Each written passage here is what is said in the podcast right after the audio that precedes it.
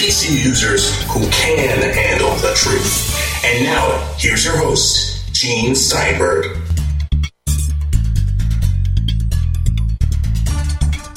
Joining us this week on the Tech Night Owl Live, we'll be featuring Adam Engst of Tidbits and Take Control Books to talk about the Apple ebook loss in a Department of Justice trial.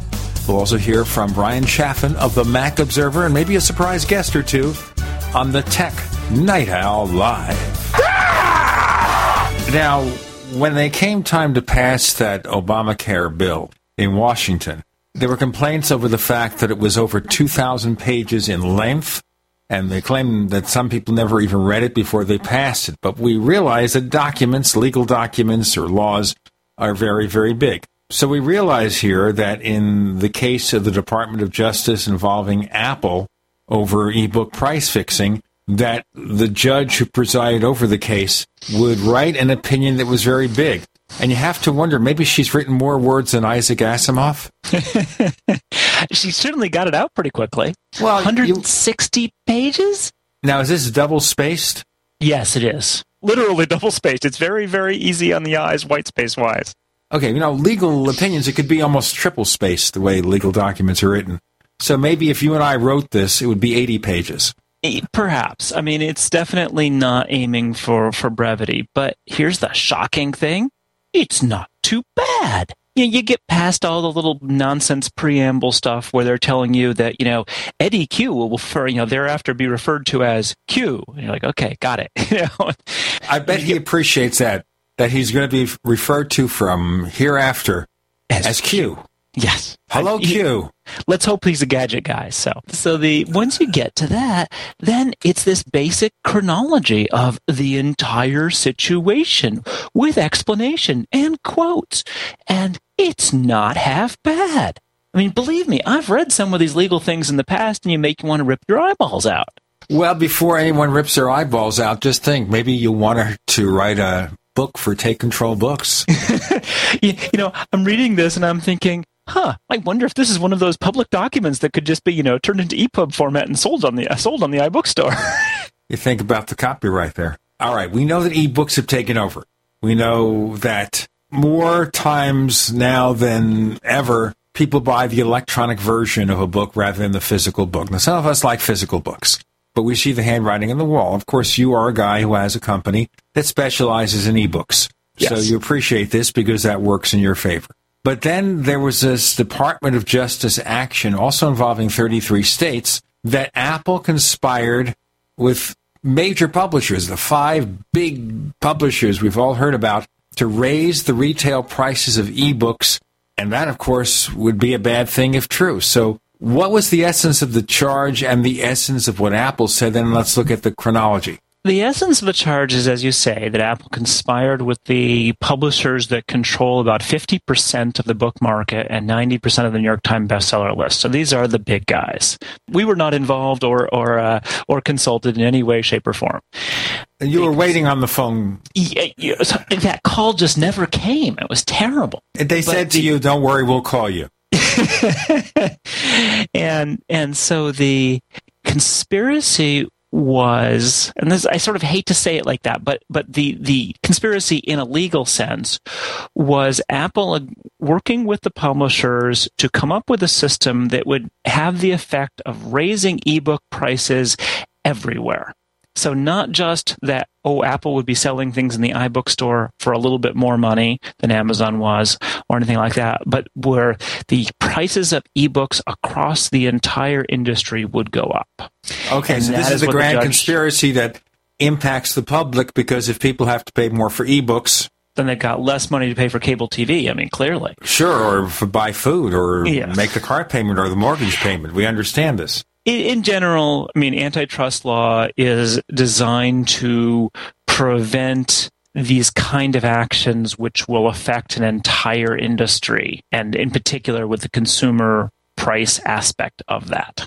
Now, just as a point of reference, this doesn't happen very often. The Department of Justice doesn't really go after too many people nowadays for antitrust violations. So this is almost a unique situation. It's unusual. And I think part of the reason why it's unusual is it's hard, actually, that you have to be pretty special to be in a situation where you have the clout to be able to uh, affect an entire industry.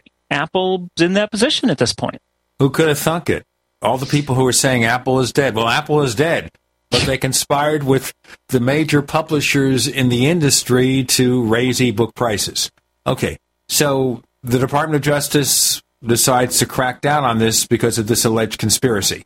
Right. And and it's worth keeping in mind actually ahead of time uh, that you can do this even if you're a newcomer to the market, which Apple was. So it wasn't like Apple was in this market and they figured out a way to completely take it over or anything like that. They didn't even get most of the market share by the end of it. That all they were, did was violate the Sherman Antitrust Act by their actions. And even if those actions do not have certain results, you know, it is still a violation.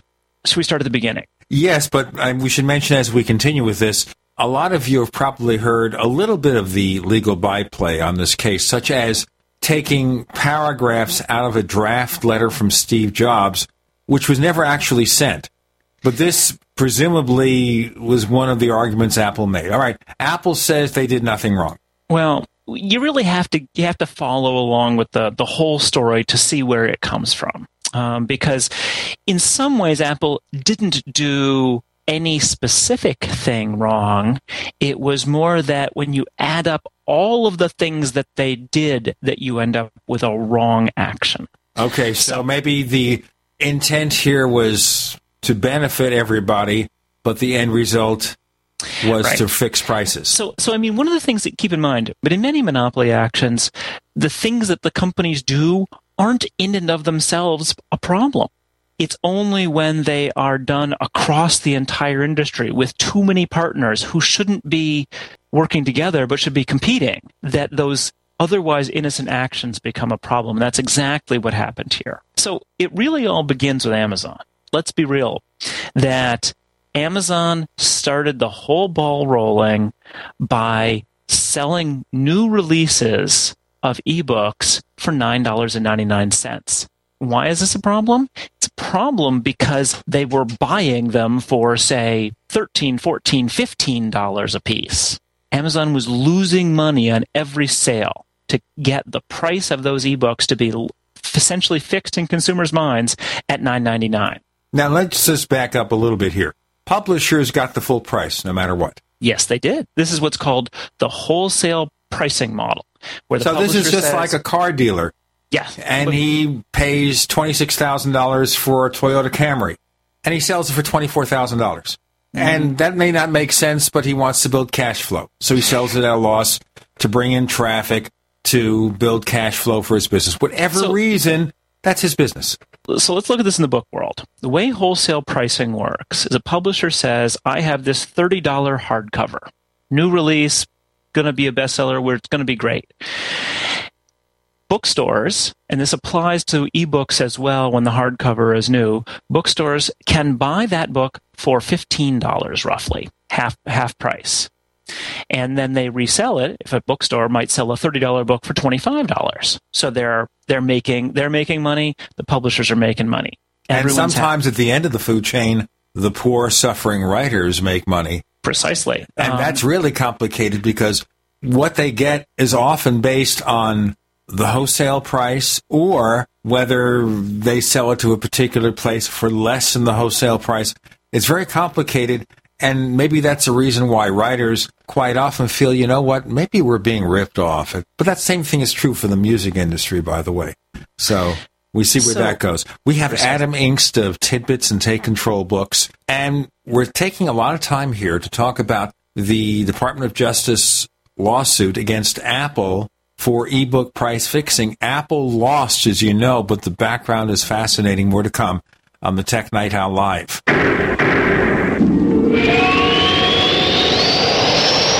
Folks, you'll want to hear this. No matter what size your business, people don't take you seriously unless you have a professional looking website. You can empower your business with a stunning online presence and it's free. Join over 30 million people who have built their websites with Wix. Once again, it's completely free. It requires absolutely no design or coding skills. Want to know more? Check out Wix.com. That's W-I-X Com. Whether it's personal mail, whether it's business email, you want reliable, dependable delivery, freedom from spam, freedom from viruses. Well, Polaris Mail offers professional email hosting services for your personal or small business use. Each account uses 25 gigabytes of storage, an easy to use webmail interface, and full mobile sync. Sign up today for a 30 day free trial at polarismail.com, polarismail.com.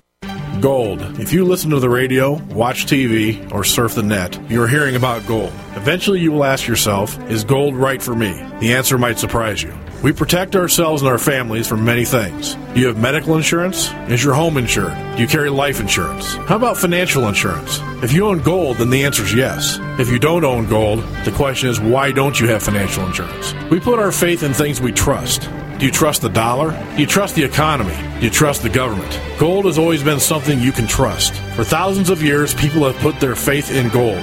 Where will you put your faith? Now is the time to protect yourself and your family. Call Midas Resources today at 1 800 686 2237, extension 242. 1 800 686 2237, extension 242. And ask for Jim Parker. Let me help you get started today. 1 800 686 2237, extension 242.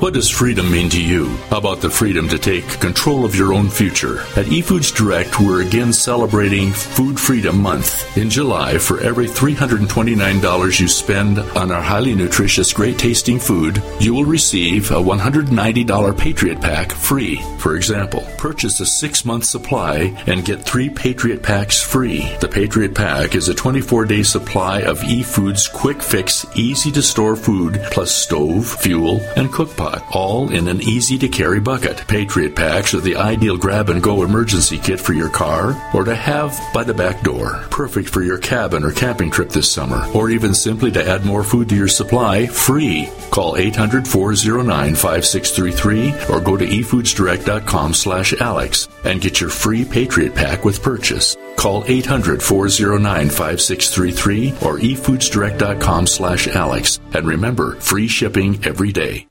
Virtually anyone can hack your cell phone and track your calls, your texts, your emails, your every movement, but only if they can detect a signal. Stay one step ahead of hackers and Big Brother with a Blockit Pocket, a custom made pocket infused with pure silver that creates a complete Faraday enclosure for your cell phone. For free shipping to the lower 48, visit blockitpocket.com or call 888 315 9618. Blockitpocket.com, enhancing health and privacy. Stop wasting countless hours scouring the web for survival gear when you can visit GearUpCenter.com. We specialize in the latest, most innovative products you can't find anywhere else. Products like the Crovel multi-tool, aquaponics systems, and our fully loaded bug-out survival trailer. Tim Ralston here. I created Gear Up Center to bring you the latest, quality-tested survival gear at the best price. Be sure to catch me again next season on National Geographic's Doomsday Prepper, where I'll be demonstrating my new Excalibur shotgun adapter system. Get the gear your life can depend on at GearUpCenter.com. And remember, prepare for the worst and hope for the best. We'd like to hear from you. If you have a comment or question about the Tech Night Owl Live, please send it to news at technightowl.com. That's news at technightowl.com. If you'd like to discuss today's show with fellow night owls, visit our community forums at forum.technightowl.com. That's forum.technightowl.com. Okay, on the Tech Night Owl Live, Adam Engst, who has read all 160 pages of the decision against Apple. And we're painting the picture here. So we have a situation here, as you spelled out, Adam Engst, that the publishers would sell their ebooks to a place like Amazon, but Amazon, wanting to set the price, would sell them for less money, I guess, to build market Precisely. share, to, to, to get to more build people. market share to get the customers. And Sure. this bugged the publishers to no end. There are terms like hate and the wretched 9.99 price and I mean the invective at the publisher level was pretty extreme. And the reason why they were concerned was they didn't want consumers book readers to think of books as costing that little you know if your if your if your price points are normally you know 25 30 35 dollars and suddenly everyone starts to think of your books as costing 10 dollars you might be pretty unhappy You- because people will then say, "I'm not going to buy this book because it's twenty five dollars. That's a ripoff. I should be paying nine ninety nine. Precisely. So that's the first thing that happens. The second thing that happens, and the publishers have starting to try ways around this, none of which are really working. Suddenly, Apple comes to them and says, "Hi, we're going to start an, the iBookstore." And we're going to release this thing called the iPad, which is going to be a great reader to compete with the Kindle. And do you want in? And when Apple goes to the publishers initially, Apple assumes that it's going to be doing what it does with music and movies, which is to do this wholesale buying approach where, you know, Apple would pay, you know, $15 and, and mark the book up a little bit and, you know, and resell it. Publishers, however, see this as a great opportunity to solve what is called, quote, the Amazon problem. And they say, well, what if we changed from a wholesale model to an agency model? And now the agency model is what Apple does with the App Store and the Mac App Store, where publishers set the price and Apple gets 30%. So what this does is it puts the price control back in the hands of the publishers, and that was something they really wanted. Now, the problem with the agency model is that if you actually work out the math, the publishers get quite a bit less money. By some estimates, they would earn about 17% less than with the wholesale model. So you can see just how desperate this industry is. They're willing to lose 17% of their revenues to regain price control over books. Okay, Now- that's almost Yep. illogical, but I'll go with that. um, that's I mean, is it is illogical in some ways, but that's how much they hated what Amazon was doing. So Apple looks at this and says, "Well, you know, okay, we like the agency model. You know, we're used to using it for our for our other stuff, but there's two problems with it." One is that what's stopping the publishers from setting ridiculous prices? Maybe those books are going to start showing up in the iBookstore for twenty nine ninety nine, while Amazon's selling them for nine ninety nine. That's going to make us look like bozos. Apple, I think, is sensitive to being seen as the high priced option from historical reasons. So that was that was problem number one, and they uh, that was the main problem. And so they solved this in two different ways. The first was they said, okay, we're going to set price caps. We're actually going to have these tiers, and they'll be sort of associated with the price of hardcover. So if a hardcover costs, um, you know, twenty-five to twenty-seven dollars, it's going to be twelve ninety-nine in the iBookstore. If it's twenty-seven to thirty dollars, it'll be fourteen ninety-nine, and so on. Publishers didn't much like that because it took some of their pricing control away. But then here's the real trick, which is that Apple came up with this thing that said, well, still, what's stopping Amazon from undercutting us hugely? So we want the ability to match Amazon's price anytime they're cheaper. This is called a most favored nation clause. And so what so basically if Amazon charges 9.99 and the iBookstore has the same book at 14.99, well, Apple can just drop the price of that book even though the publishers don't like it and don't don't want that book to be sold cheaper. So this is this is sort of the key because it has a very specific effect that is what got Apple in trouble. And remember, we've talked about these two models wholesale and agency. And what the most favored nation clause does, and the way Apple had set it up, is it forces the publishers to move every other ebook retailer in the world, including Amazon, to the agency model. Because otherwise, Amazon will undercut them, Apple will match the undercut price, and the publishers will get just truly destroyed in terms of their profit margins. Okay, so the end result here is that instead of Amazon controlling the price, Apple controls the price. Precisely. And here's the other thing it's not so much Apple controlling the price, it's sort of Apple and the publishers in this uneasy alliance controlling the price. But Apple being the gatekeeper here. But because, yeah, yeah. But here's the thing. But because everyone else is going to be forced to switch to the agency model too, prices are going to be the same everywhere because the publishers set them. And they have to set them according to Apple's tiers. So they're going to be the same as they are in the iBook store, as at Amazon, at Google, at Barnes and Noble, everywhere. So this is like forcing industry standard price protection. That's what I'm seeing. Precisely. That's why this is a violation of antitrust law in the judge's opinion. And the thing is, is I mean, it, it's it's fascinating because it's subtle. You don't quite realize. I'm not even sure that Apple realized this when they were doing it. That you know they they kind of it, it was these sort of set of logical consequences that suddenly ended up here, and so it wasn't like they intended to take over ebook pricing for the entire industry. They didn't mean to do that, I don't believe. It's just that this is the logical, rational outcome of everything Apple did, and there's no way around it. Okay, now in her 160 page decision, the judge spelled all this out, explained the road paved with good intentions, and Judge Cote pointed out how what Apple did was an antitrust violation. Now, to make matters worse for Apple, though, all the other publishers settled before the case came to Apple. Now, what kind of settlement did they make? Just say, we're not going to do it anymore. We're going to give money? What? They they caved so quickly it wasn't funny. I mean, I mean that's not quite fair. I mean, it took you know months and years for some of them, but but nonetheless, they didn't basically fight at all. Um, so so yeah, he, what the publishers agreed to was basically to eliminate all their existing agreements and renegotiate them in such a way that retailers could discount the prices, but not necessarily discount below cost.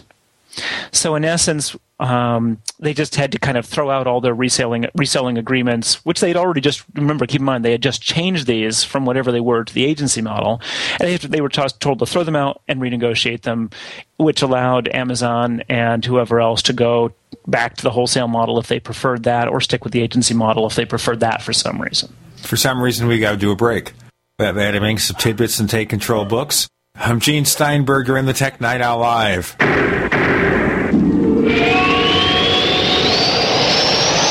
America's number one source for independent talk radio for over a decade. We are the GCN Radio Network.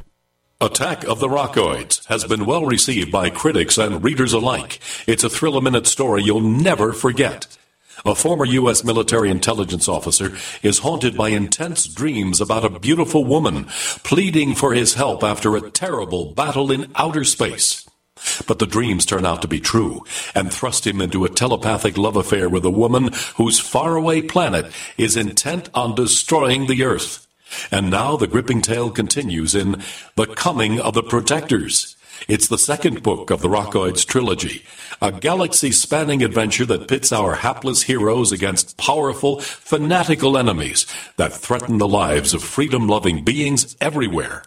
Attack of the Rockoids and The Coming of the Protectors. Classic science fiction at its best, available now. For more details, visit rockoids.com. That's R O C K O I D S dot com.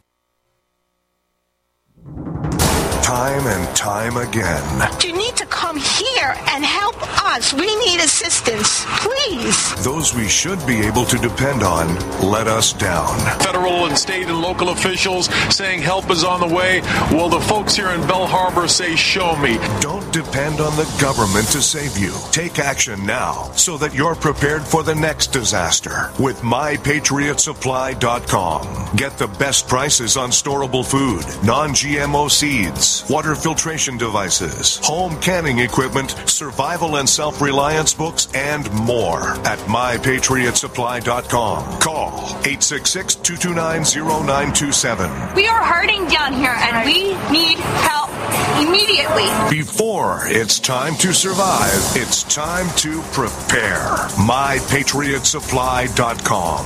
MyPatriotSupply.com. Wouldn't it be nice to have one product that replaces more than 10, saving you space, time, and money? HempUSA.org has a complete full spectrum vitamin mineral detox formulation called Micro Plant Powder Gold. Micro Plant Powder Gold contains 101 vitamins, minerals, probiotics, and iodine. Has a 100 year shelf life and is a perfect addition to any storage shelter. Make Micro Plant Powder Gold your choice. Call 888 910 4367 or visit HempUSA.org today. HempUSA.org has a revolutionary wonder food for detoxing the body and rebuilding the immune system. Microplant powder can help unclog arteries and soften heart valves while removing heavy metals, virus, fungus, bacteria, and parasites. Plus, it cleans and purifies the blood, lungs, stomach, and colon. Keep your body clean with Microplant powder. Order today at 888 910 4367 or visit hempusa.org.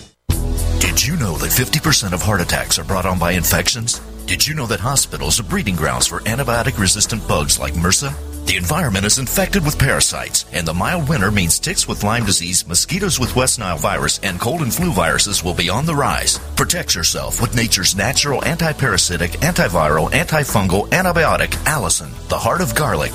Get concentrated protection with Ali C and Aliban from Affinity Health Products. One capsule of Ali C equals 40 cloves of garlic or 100 garlic pills with no garlic breath. Aliban has allicin in spray, liquid, and cream forms with three times more strength than leading brands and costs less.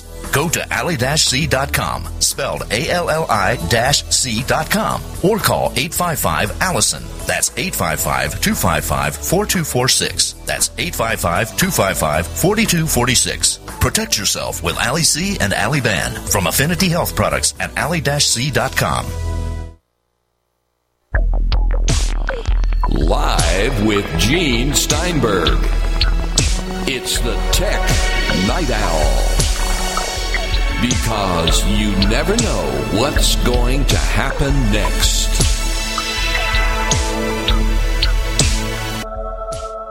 We have Adam Engst of Tidbits and Take Control Books. I'm Gene Steinberg. You're in the Tech Night Owl Live.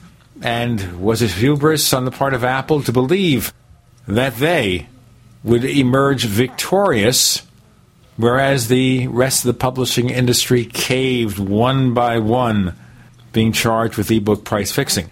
So basically, the thing here is that the publishers said, we're not going to do it again. That's basically what they agreed. Yeah.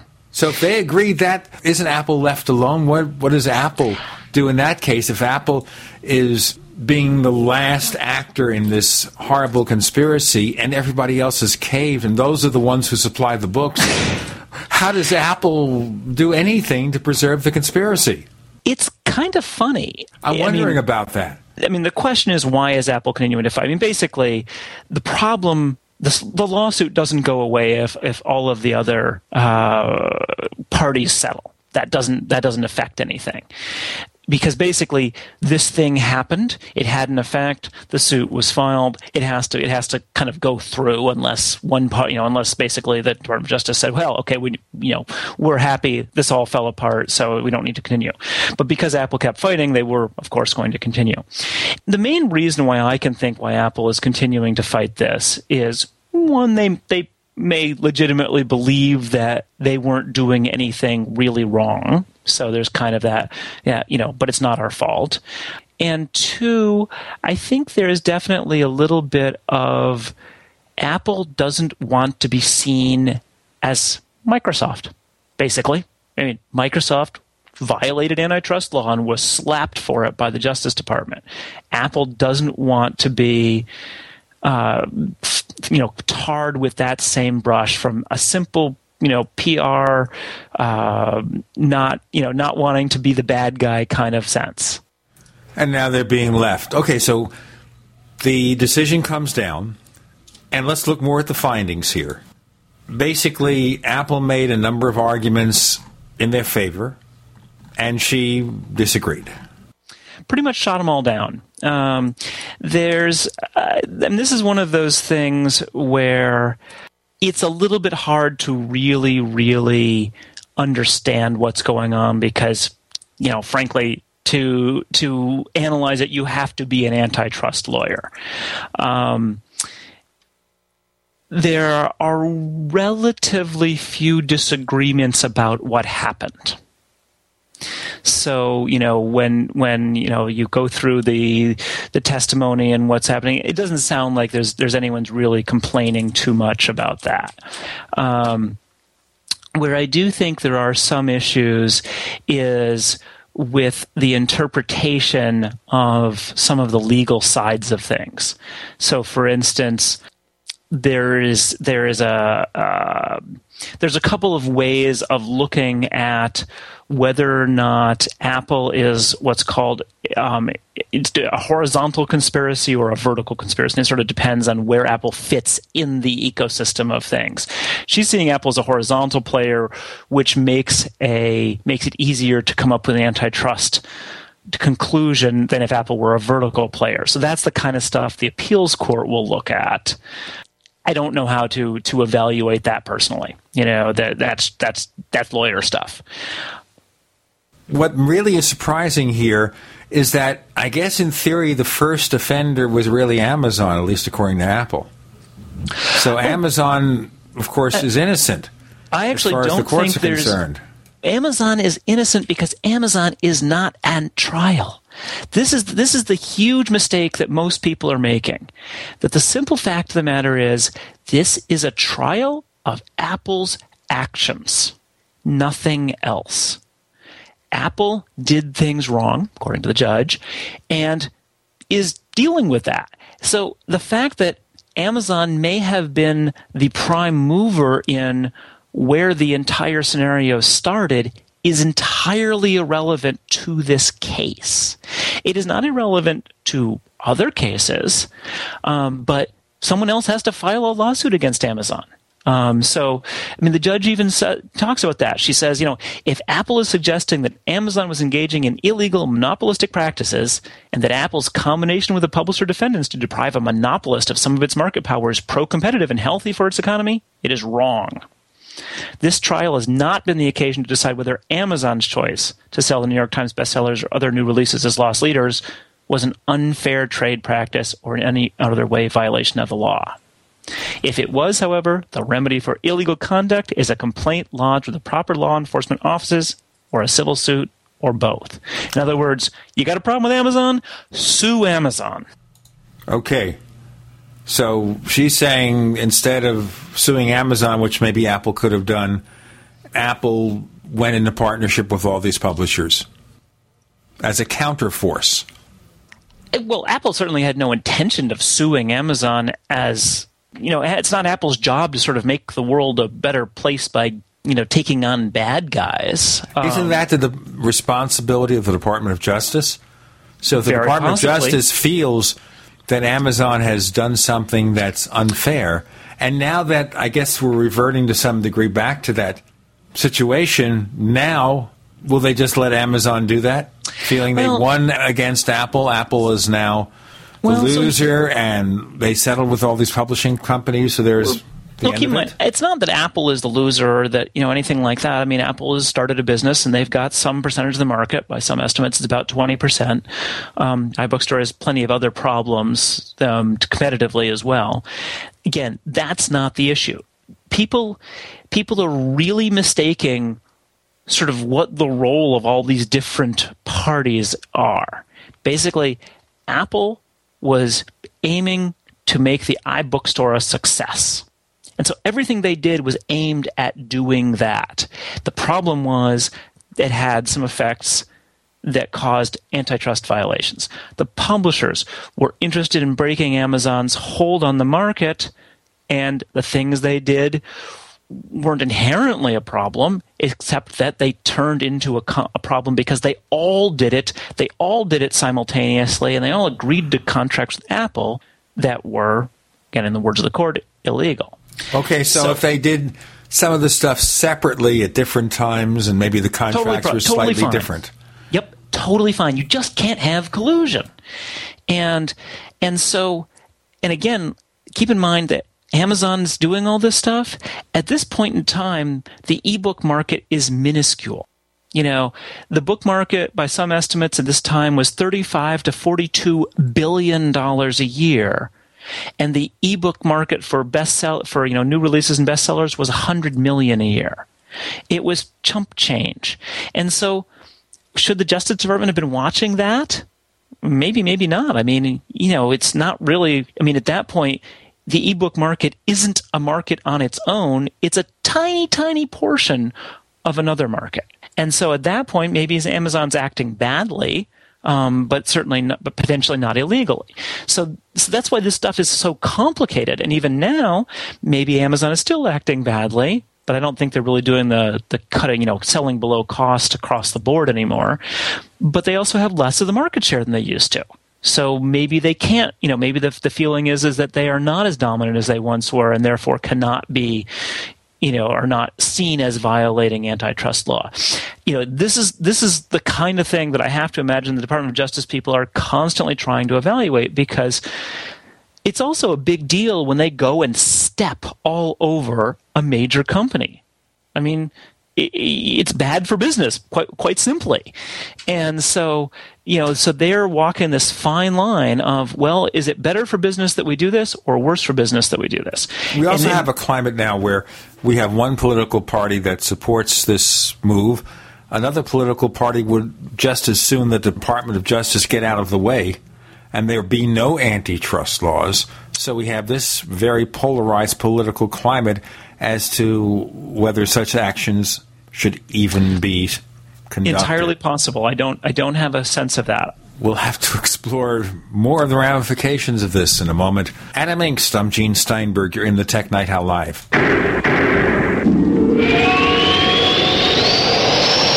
Are you tired of searching for great talk radio? Something more important. Search no more. We are the GCN Radio Network. Graphic Converter is the image manipulation tool for the rest of us. It does not use any database. You get full control of all your files. Want to view the images of a folder? Drag it into Graphic Converter and a powerful browser opens up to show your image files. You could use it for slideshows. You could use it to import images from digital cameras or from scanners. Need to do some image editing? You can do that too in Graphic Converter. Also print catalogs. Convert from so many formats, I can't even list them. Download now to see if Graphic Converter is good for you, like one and a half million other users. Guess what? You could save money when you buy Graphic Converter. Use the coupon code Night Owl. Use the coupon code Night Owl to get a special price for Graphic Converter. Go to lemkesoft.com. That's L E M K E soft.com. Lemkesoft.com. L E M K E soft.com.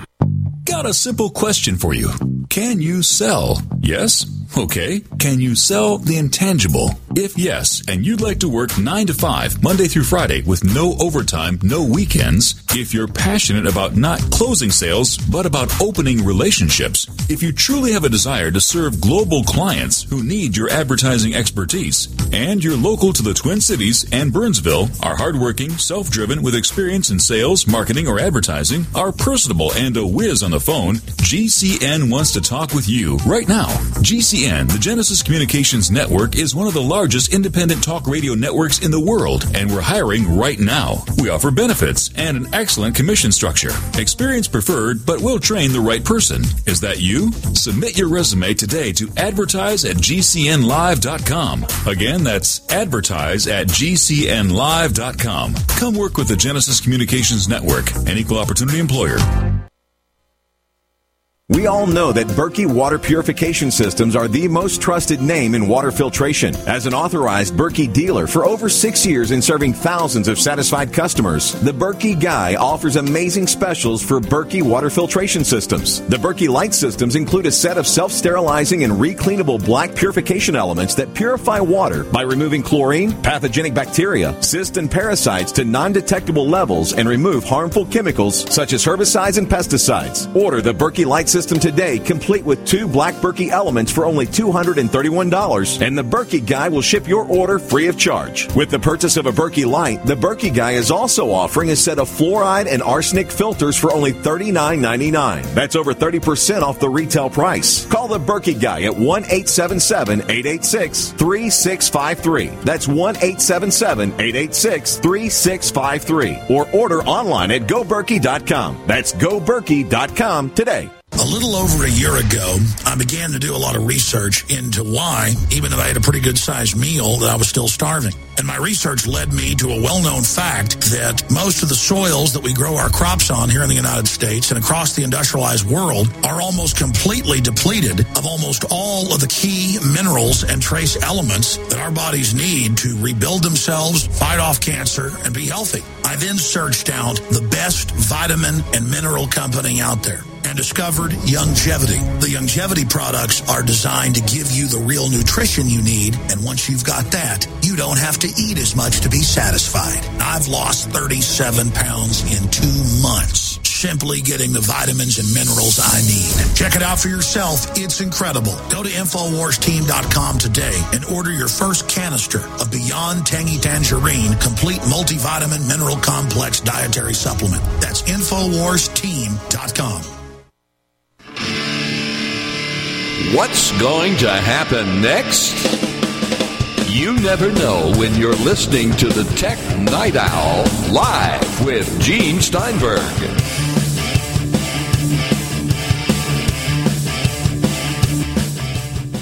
On the Tech Night Owl Live, I'm Gene Steinberg, Adam Engst of Tidbits and Take Control Books, talking to us about Apple's loss in a Department of Justice civil lawsuit. This is a civil lawsuit, which means that Tim Cook isn't going to be carted off to jail with Mr. Cue. Sounds like something from James Bond. Q. right, you know, Q branch. All right. All right, but let's get to the impact here. Now, Apple's going to appeal. That Yes. appeal could take years. Oh, the stuff. Who knows how long it's going to take? It, yes, because it could go. It goes to the second Second Circuit Court of Appeals. If Apple loses there, or potentially the Department of Justice uses there, who knows? It could go to the Supreme Court. I mean, you know, it could keep going and going. And with the Supreme Court, we can't predict because if it takes more than a year or two, it's likely the makeup of the Supreme Court is going to be different than now. I also really, I'd be a little surprised if the Supreme Court would hear this case. And I say that from the standpoint of it's frankly not very interesting from a, from a legal standpoint. That I think Apple is fighting this for essentially PR reasons. That they have nothing to lose. They have more money than they know what to do with. So no matter what they get, I mean, they can afford to fight it. It's not a significant distraction from, from their business. It's not really related to all the rest of their businesses. And it's one of those things where they look like the scrappy business, um, you know, fighting all the way to the top if they fight it, even if, you know, there's just not that much at stake. But there's no really interesting legal issues in in place here. It's just a matter of whether or not you know the if the second circuit court second circuit court of appeals can't say that uh, agrees with Judge Cote or not. We'll see. I mean, that's you know, and and if they don't.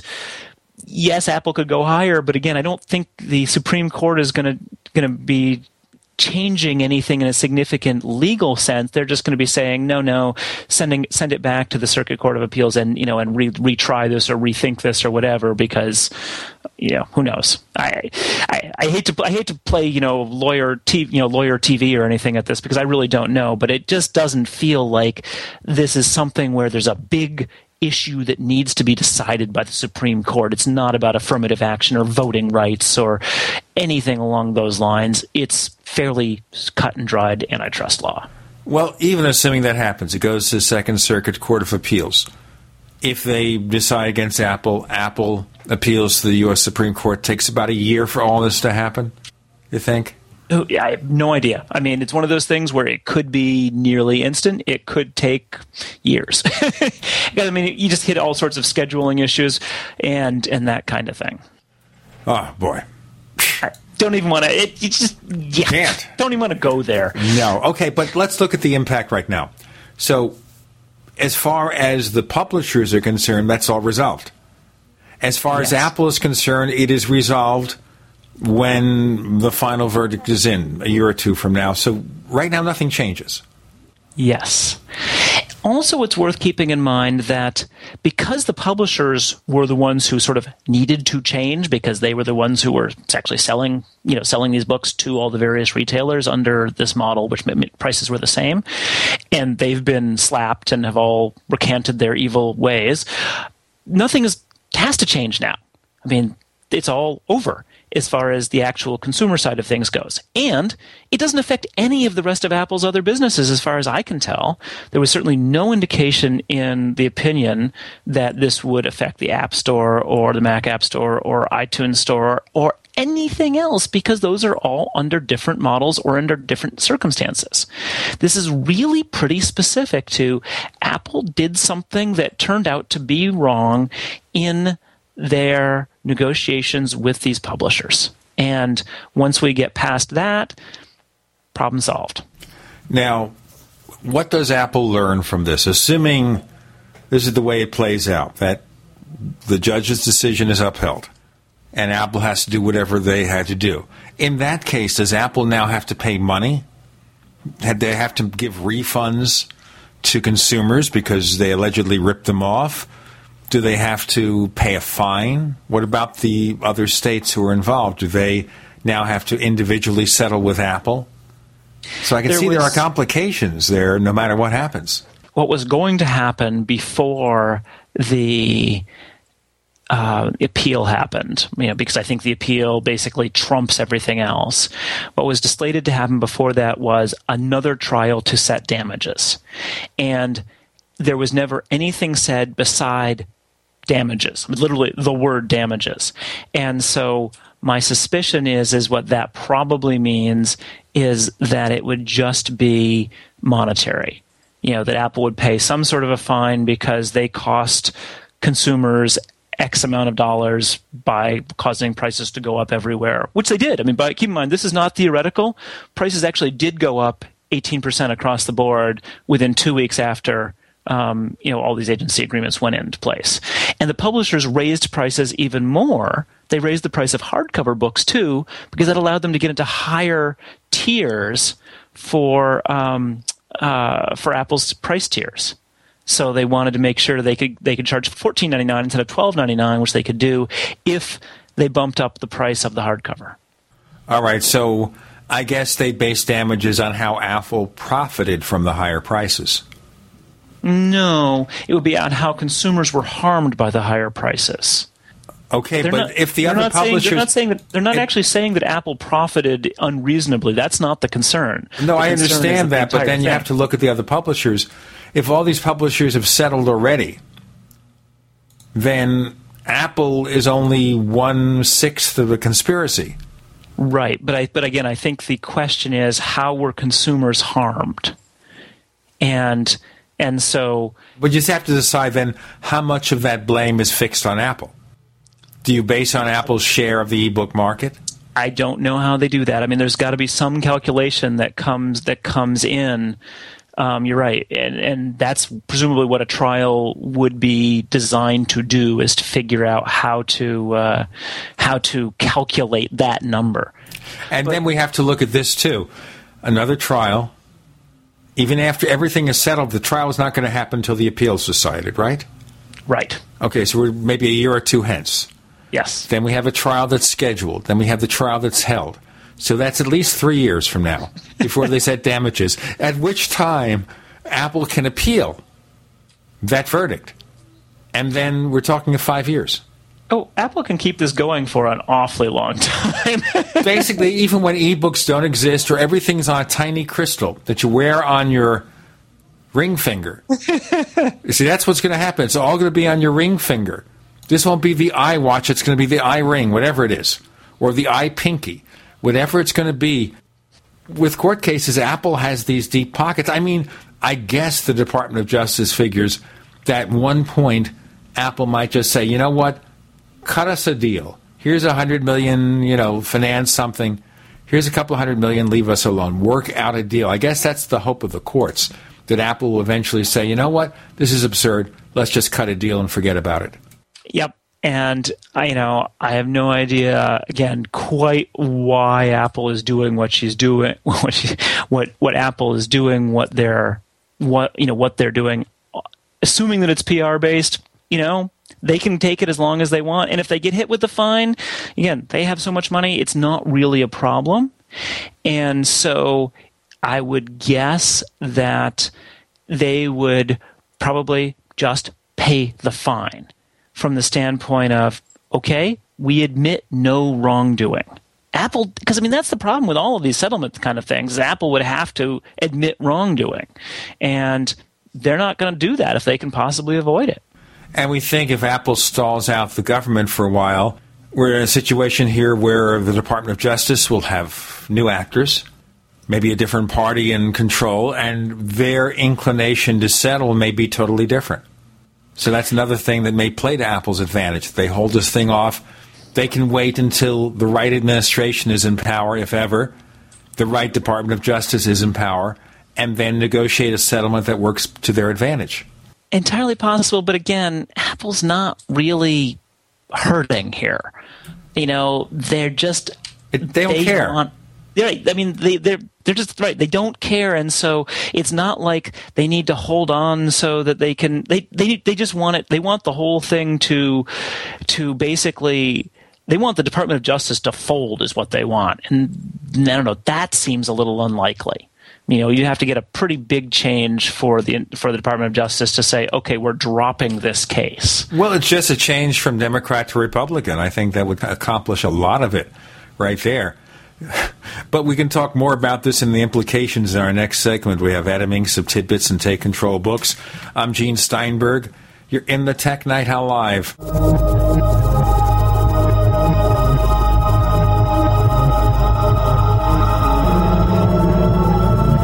The GCN Radio Network, providing the world with hard hitting talk radio. GCN. Great talk radio starts here.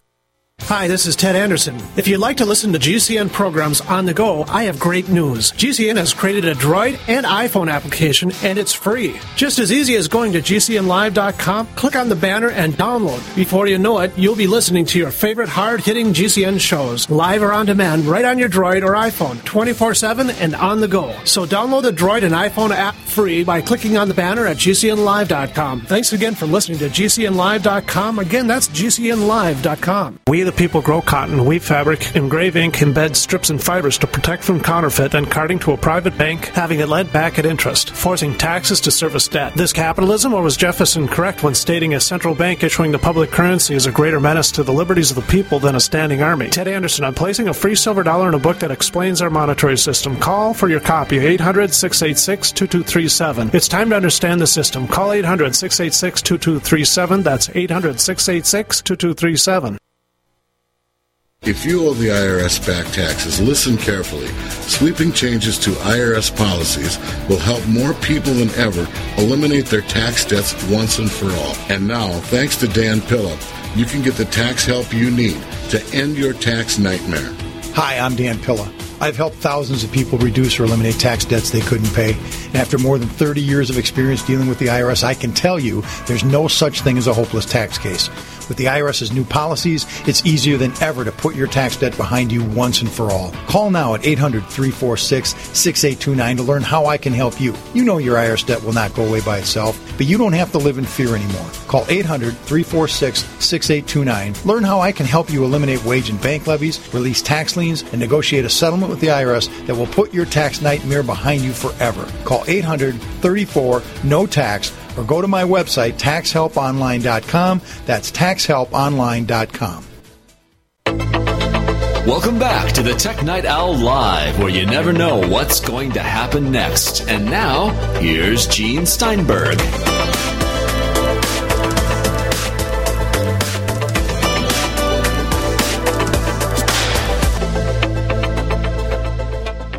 Aren't these legal actions so complicated? It takes forever to decide them. It takes forever, I guess, to even decide if, when you're a large company, what you're doing is legal or illegal. Adam Engst of Take Control Books joining us. And of course, he does Tidbits, which is a great weekly publication. It's been around for like 20 years and is going to be around for another 20 or 30 years unless Adam wants to retire. that's not going to happen. You're like me, you're not going to retire. Yeah, I don't think that's allowed anymore. No, retirement is not allowed. It's not permitted. But it's good that you remain digital because look what's happening in the publishing industry. We heard this week, for example, that PC World magazine, it's the sister magazine to Macworld, by the way. PC World is going all digital. But that's not unusual. Our friends over at Laptop Magazine, you know, we have Avram Pilch, who comes on here all the time. They went digital earlier this year. That's not unusual, but Macworld is still going to have a print edition. And so is Mac Life Magazine.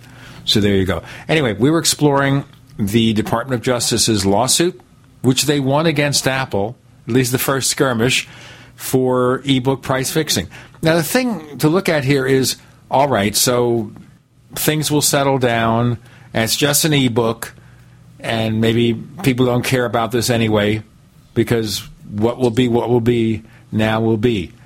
But does this teach Apple anything, win or lose, in negotiating now with content creators, with the entertainment industry, maybe with cable TV over Apple TV. Does that change anything in the way they handle their other dealings?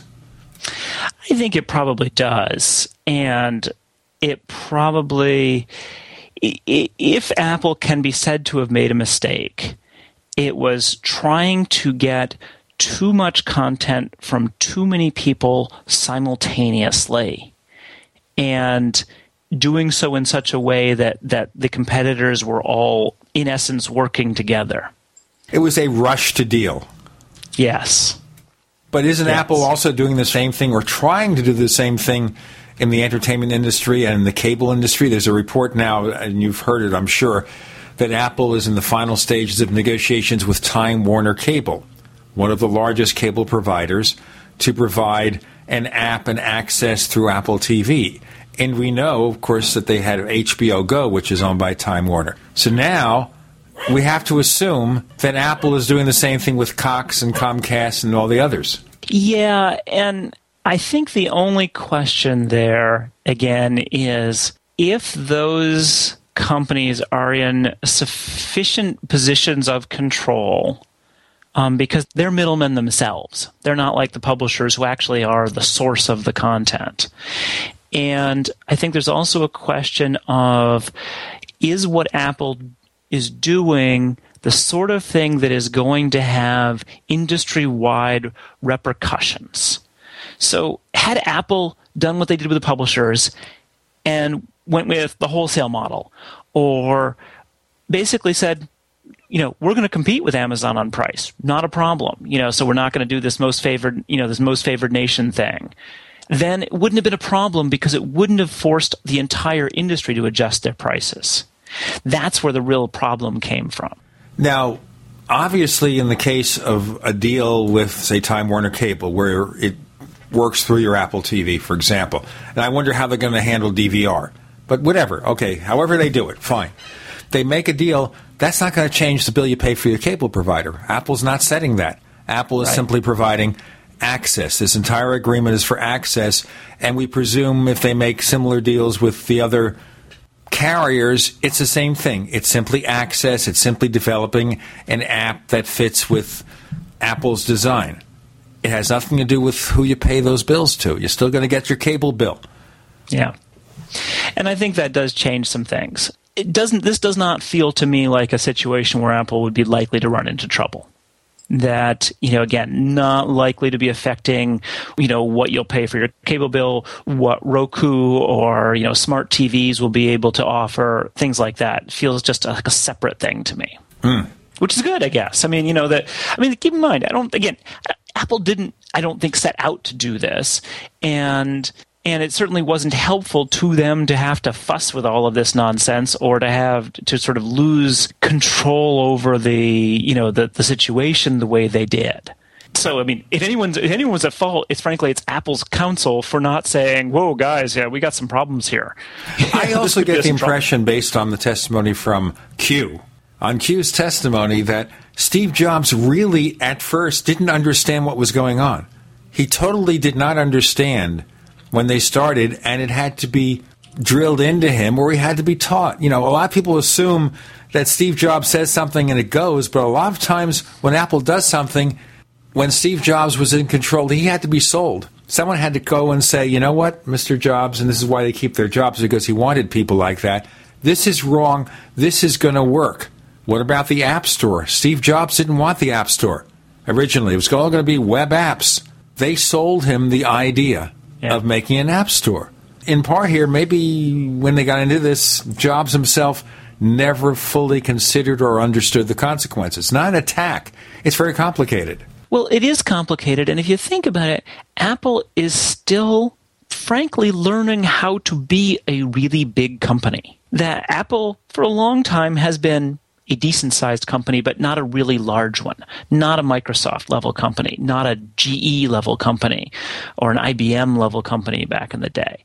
And so there are things that go along with learning to be that kind of company that you just don't think about until you make the mistake. So Apple done all sorts of big negotiations before, but they hadn't done them in such a way that they ran across this particular pitfall. And so it probably was something they were just not expecting.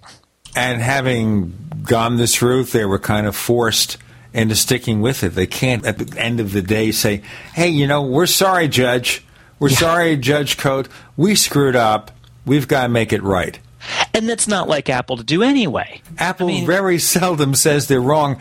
And even then, faced with its decision, you think if Apple gets an indication that in the end they ultimately lose, they'll find the quietest way out of it. I still kind of think that. Yeah, yeah.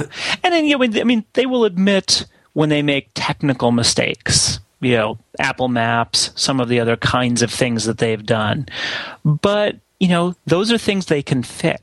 And I think this is the sort of thing where they can't just fix this they are, you know, in a situation where they need to figure out in essence how they're going to deal with it as a you know as a as the public face of Apple. And I believe the answer is to have it look like the thing where we did nothing wrong we're not we didn't make any mistakes we are innocent and we're going to fight this the whole way because that looks good. That's the movie thing to do. You know, if you're if you're writing the plot, that's the movie thing to do.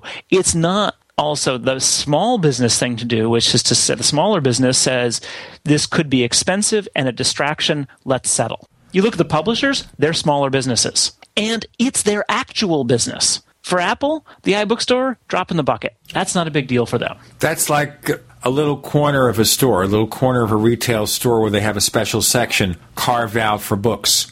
Precisely. But it's about one hundredth of the size of the full store. You go to Walmart and you want to buy a paperback book. Consider the space devoted to paperback books at Walmart compared to a full Walmart supercenter. And consider what percentage of that store, in terms of the income, in terms of the space. The retail space is consumed by books, and with Apple, it's a lot less. But that's the closest I can come. Yeah. And so as a result, you know, they just, they're not incurring a lot of risk by fighting it. They're not incurring a lot of uh, expense by fighting it in proportion to what the kind of money they have. And so, you know, if it's, if they can kind of keep it up as in, you know, this proud American company trying to make, you know, to hold on against, you know, being charged with bad business practices by the government, the, you know, the big bad government, they can turn it into a whole a whole you know kind of waving waving the flag just trying to be a capitalist thing. And besides we're building the mac pro in the usa we've got adam Engst of tidbits and take control books for one more segment on the tech night owl live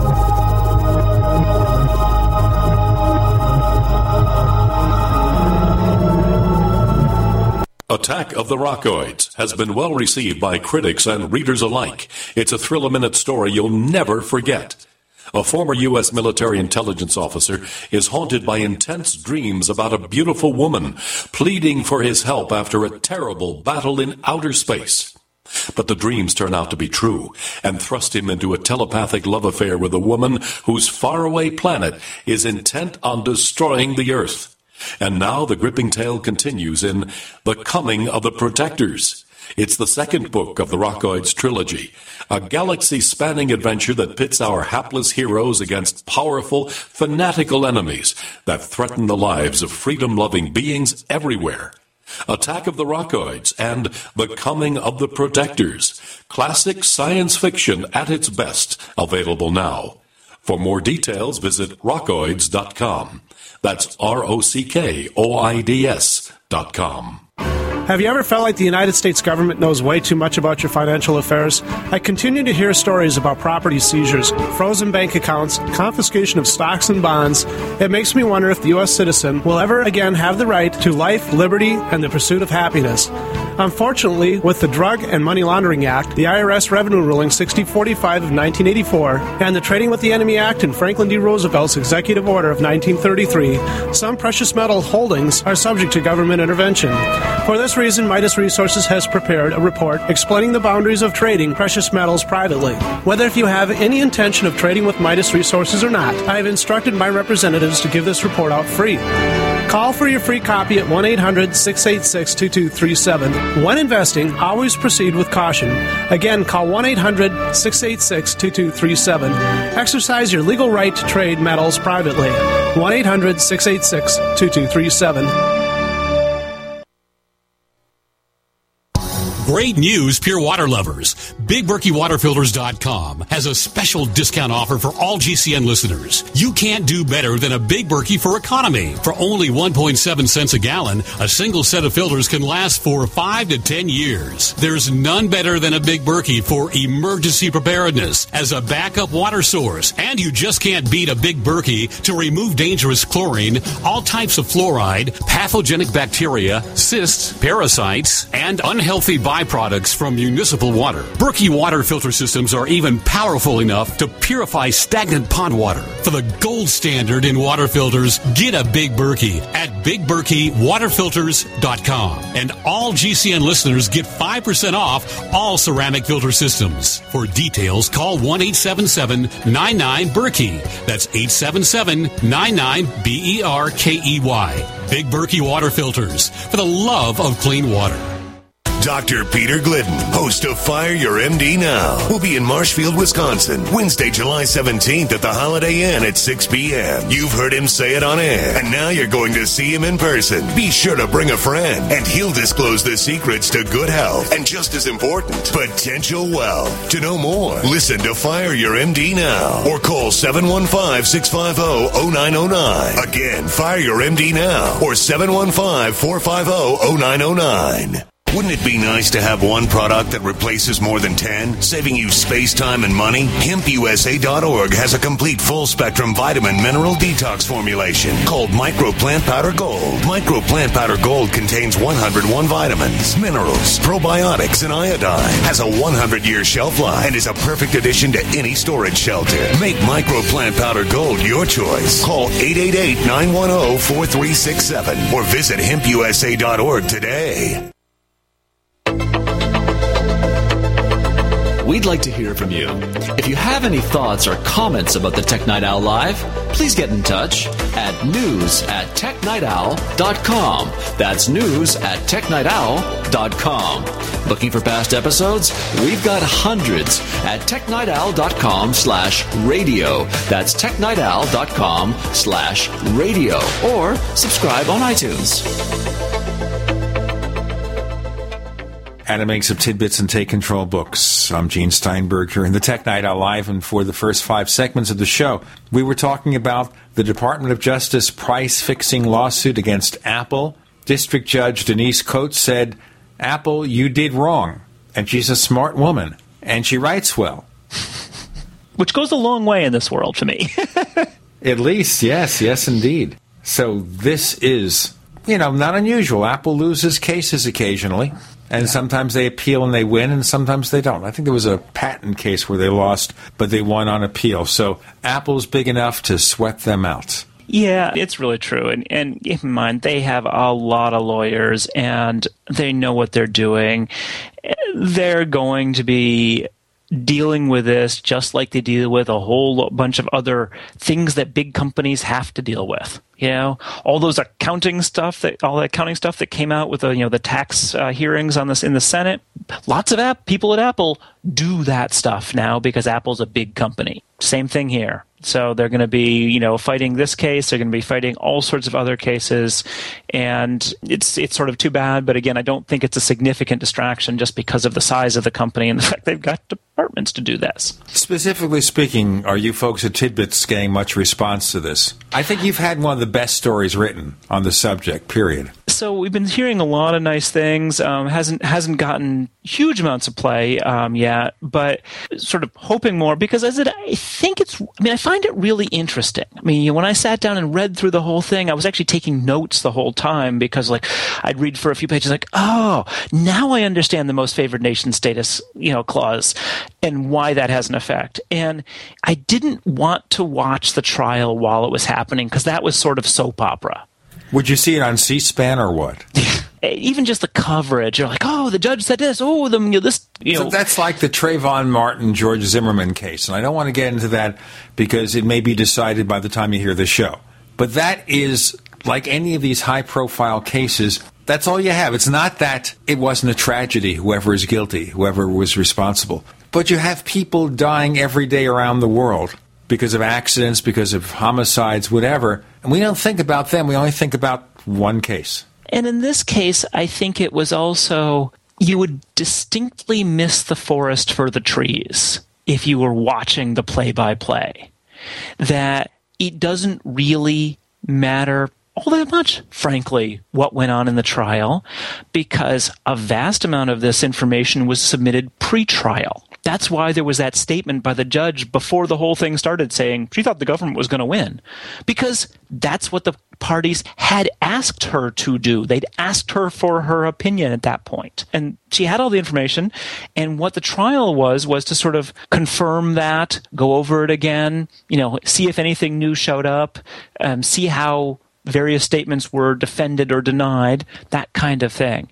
And so the decision really is a distillation of all of that. And so basically, her original judgment of the case that didn't change, although she did say that as a result of Apple's testimony, she looked at things somewhat differently. Does the document explain what differences are involved there? Not, not really. There, there are a number of places where it comments on testimony that happened during the trial, but largely to say, you know, Apple claims this, but that's not credible. You know, there was you know there were certain things where you know Eddy Cue would say something and and she just basically wouldn't believe him because he's this major executive for a you know a huge Fortune 500 company, and to pretend that he doesn't know something or wasn't aware of something just seems uncredible, frankly. And under cross examination, some of this stuff came out. So at some point, Keith Moerer, who's another one of the um, iBookstore executives, said, Oh, we weren't watching the prices on Amazon after the iBookstore went live. And under some additional questioning of other people, it became clear that yeah, of course they were because who wouldn't be? You know, you're an executive, you've just launched a new store, you're not going to look at your competition right afterwards. That's just ridiculous. Well, he was engaging in executive speak. executive speak, hear no evil, see no evil. This is what you hear from, for example, with Steve Ballmer of Microsoft. He's totally oblivious to what's really going on around him. Yeah, but that's another topic. It's no. We're going to have really... that next. You know, we have a character that we have called the fake Steve Ballmer in the form of, of course, Bryan Chaffin of the Mac Observer does this really great imitation of Steve Ballmer. He's going to be on next in the show. I don't know whether we're going to bring out the fake Steve Ballmer to talk about Microsoft's reorganization this past week. But I just wanted to mention that. As I said, it, it is true, and so, but but for the most part, no, you don't get a real sense of how the judge's thinking might have changed. The last thirty or forty pages in the document really go through what Apple's arguments are. You know, they're saying Apple says this, Apple says that. And I suspect that is where she is probably taking or switching her her views from what she had just gotten in the in the pretrial stuff to say, okay, they're now really putting a lot of emphasis on this argument. Let's look at whether or not that is believable. And and some of them she actually says, you know, are stronger than others. You know, that there are certain arguments which, you know, one of them I thought she said was, you know, was was creative. I thought I thought that was just a it was just a wonderful term. like that's really creative. I would never have thought of that. Well, but, it's uh, Apple. Apple is creative. Unsuccessful in this case, but creative nonetheless. But but so I do think that it was a an unexpected procedure for a lot of people that people didn't know how a non-jury trial worked in this particular court. And therefore some of the things that happened were surprising to people who don't really know that much. I mean, I, I can't pretend that I know that much, but the opinion actually goes into saying, and here's how we do it. So we did it this way. You know, they were not saying that uh, we had to do this completely new thing because this is so different from us. I mean, if you go look at this woman's opinions, she has a couple a week. I mean, she's busy, busy lady. it sounds to me also that she tried to write this document with the intention of educating people about what this is all about. Yeah, and I think that actually, I mean, again, I haven't gone and read her other opinions or anything like that, but I do think that there could have been some intention to that too, because this has to have gotten a whole lot more press than just about any other case that she's deal, dealt with in a long time. She's famous now. I'll tell you. She'll go on talk shows after she retires. Hey, Adam Engst, tell our listeners where they can find more of the stuff that you do. Well, you can read the full article about this stuff, which answers, it's designed like, kind of like a FAQ where I answer questions at tidbits.com. You'll find it right on the homepage there. And the other thing that I've been taking time out of my life to do in terms of writing tidbits articles, I've been taking time out to get a bunch of ebooks published recently on the Take Control side. So at takecontrolbooks.com, we've just released uh, take control of LaunchBar, uh, one of the favorite utilities of the Mac universe. And then we also have Joe Kissell's take control of backing up your Mac and take control of your passwords recently. So, and by the way, the one on LaunchBar, the one on LaunchBar is written by our good friend Kirk McElhearn. Eden Kirk did a great job there. He is, yes, and he's one of our regulars on the show. We always enjoy talking to him. He's a good friend. Adam Engst, thanks for joining us on the Tech Night Owl Live. Thanks for having me, Gene.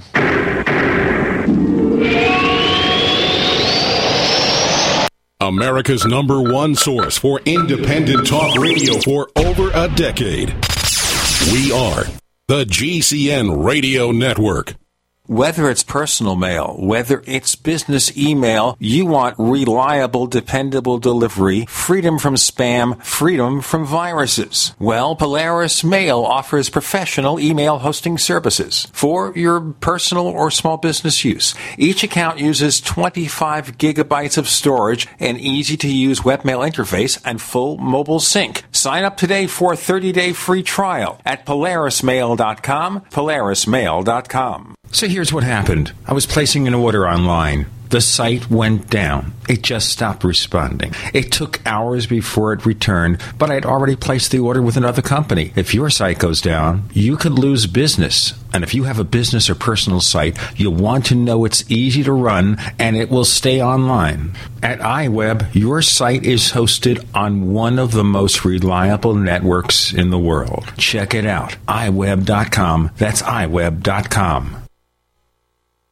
We all know that Berkey water purification systems are the most trusted name in water filtration. As an authorized Berkey dealer for over six years and serving thousands of satisfied customers, the Berkey Guy offers amazing specials for Berkey water filtration systems. The Berkey Light systems include a set of self-sterilizing and recleanable black purification elements that purify water by removing chlorine, pathogenic bacteria, cysts, and parasites to non-detectable levels and remove harmful chemicals such as herbicides and pesticides. Order the Berkey Light system system today, complete with two black Berkey elements for only $231, and the Berkey Guy will ship your order free of charge. With the purchase of a Berkey Light, the Berkey Guy is also offering a set of fluoride and arsenic filters for only $39.99. That's over 30% off the retail price. Call the Berkey Guy at 1 877 886 3653. That's 1 877 886 3653. Or order online at goberkey.com. That's goberkey.com today. What does freedom mean to you? How about the freedom to take control of your own future? At eFoods Direct, we're again celebrating Food Freedom Month. In July, for every $329 you spend on our highly nutritious, great tasting food, you will receive a $190 Patriot Pack free. For example, purchase a six month supply and get three Patriot Packs free. The Patriot Pack is a 24 day supply of eFoods quick fix, easy to store food, plus stove, fuel, and cook pot all in an easy to carry bucket. Patriot packs are the ideal grab and go emergency kit for your car or to have by the back door. Perfect for your cabin or camping trip this summer, or even simply to add more food to your supply free. Call 800 409 5633 or go to efoodsdirect.com slash Alex and get your free Patriot Pack with purchase. Call 800 409 5633 or efoodsdirect.com slash Alex. And remember, free shipping every day. Did you know that 50% of heart attacks are brought on by infections? Did you know that hospitals are breeding grounds for antibiotic resistant bugs like MRSA? The environment is infected with parasites, and the mild winter means ticks with Lyme disease, mosquitoes with West Nile virus, and cold and flu viruses will be on the rise. Protect yourself with nature's natural anti-parasitic, antiviral, antifungal antibiotic, Allicin, the heart of garlic.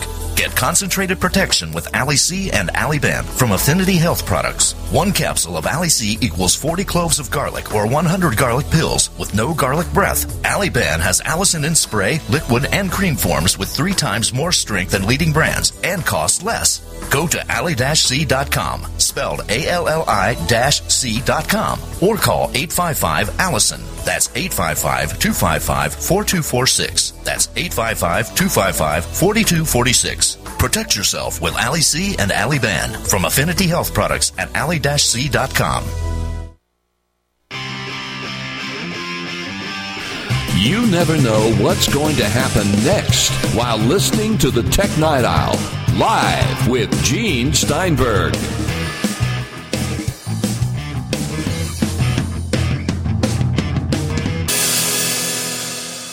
We have Bryan Chaffin of the Mac Observer joining us with a lot of key subjects to talk about. And one of them actually relates to an article that was posted on a very major website, but I have a response to it, which was 25 reasons another tech pundit doesn't get it. that seems uh, seems like a pretty good um, way to uh, approach this. Normally, we were not going to mention the person's article, but you've got to read this guy's credentials. Let me give you the headline, and when you get the headline, you'll understand what he's doing.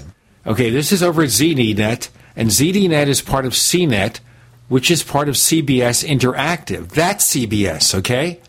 That's CBS. And as a disclaimer, I, in the past, have written for both CNET and ZDNet. Long, long time ago in a galaxy far, far away with different editors. Okay? So let me tell you about this guy who wrote this article. And you see this professorial type character with the glasses. He, of course, professors have to put their glasses and move them down over their nose to look like they are professors. Is that correct, Bryan? Yeah, that is correct, especially when their sunglasses inside. Well, you know what it is? He had just gone to see the Men in Black movie. Oh, I see. This I was see. last year, and he wanted to look really hip.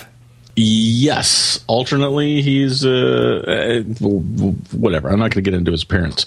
Let me read you his bio. David Giewitz or Gerwitz or something like that. I won't pretend to pronounce it correctly.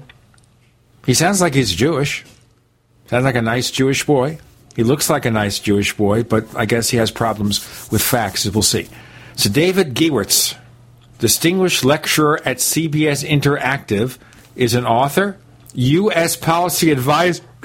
Oh, I can't stop laughing. Excuse me. U.S. policy advisor. Oh, my God. And computer scientist. He is featured in the History Channel special, The President's Book of Secrets, and is a member of the National Press Club. So far, I think worse of every one of these institutions.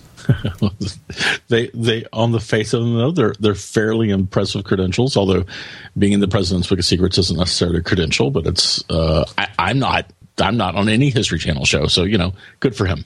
Okay. Good for him. Well, I've had people on my other show who've been on the History Channel's shows. How about that? Fair enough. Okay, like my co-host on the Paracast, Chris O'Brien, has been on the History Channel. Hmm. But let's look at these 25 reasons. Now, understand it's not 25 reasons that maybe he prefers Android. It is 25 reasons why the iPhone feels it's a 1990s product. Now, to be realistic, they didn't have smartphones in the 1990s. Am I wrong? When did the first BlackBerry come out? Uh, it was in the early part of the last decade. Okay. So the premise of the article is absurd. Yeah, well, okay, all right. To, to to be to be fair, he's using a little bit of hyperbole, but the hyperbole is is intended to make a point. It's intended to to to to that he's he's saying that. I, and I hate the fact that you put me in the position of defending him, Gene. But he's trying to say that his Android device is so super awesome advanced that it uh that that that- that it makes his his iPhone look like a little more than a Palm device in comparison. It makes it look old fashioned. All right. It makes it look Sure. old-fashioned. He's exaggerating because he wants to get the hit count up. Correct. Okay, so the headline is nonsense, but the point being, it makes his iPhone, an old iPhone, I don't know which one, feel like a 4S. dinosaur. The iPhone 4S. Okay, so iPhone 4S, 2011 iPhone, feel like a dinosaur. And why does it feel like a dinosaur? Because you can't replace the battery. That's number one. It can't replace the battery. Uh, you know, it's funny. There there are two or three things out of his 25 that, that I think are quite legitimate. Quite legitimate.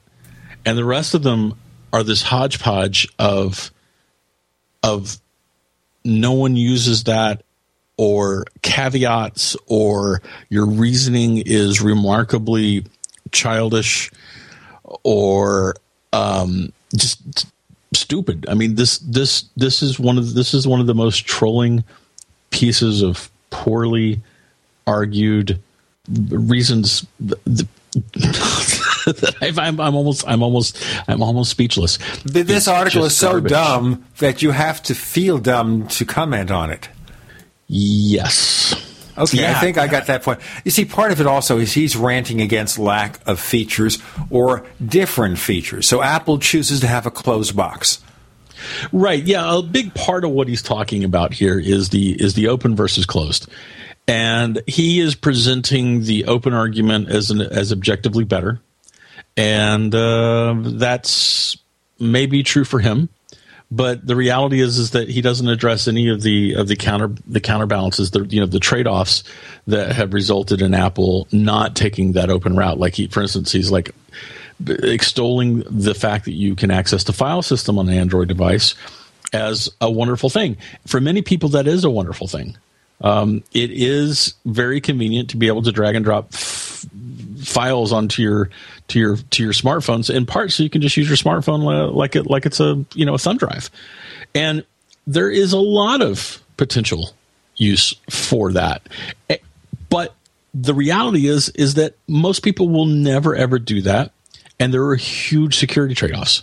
By being able to access the the uh, uh, file system on an android device they are inherently less um, less secure and that is that, this, that's just a, a straight out trade-off Well, this is a legitimate argument. There are file managers for iOS where you can see the files, but it's not a question of one app being programmed to open another app's files because what Apple does with iOS is each app has its own files.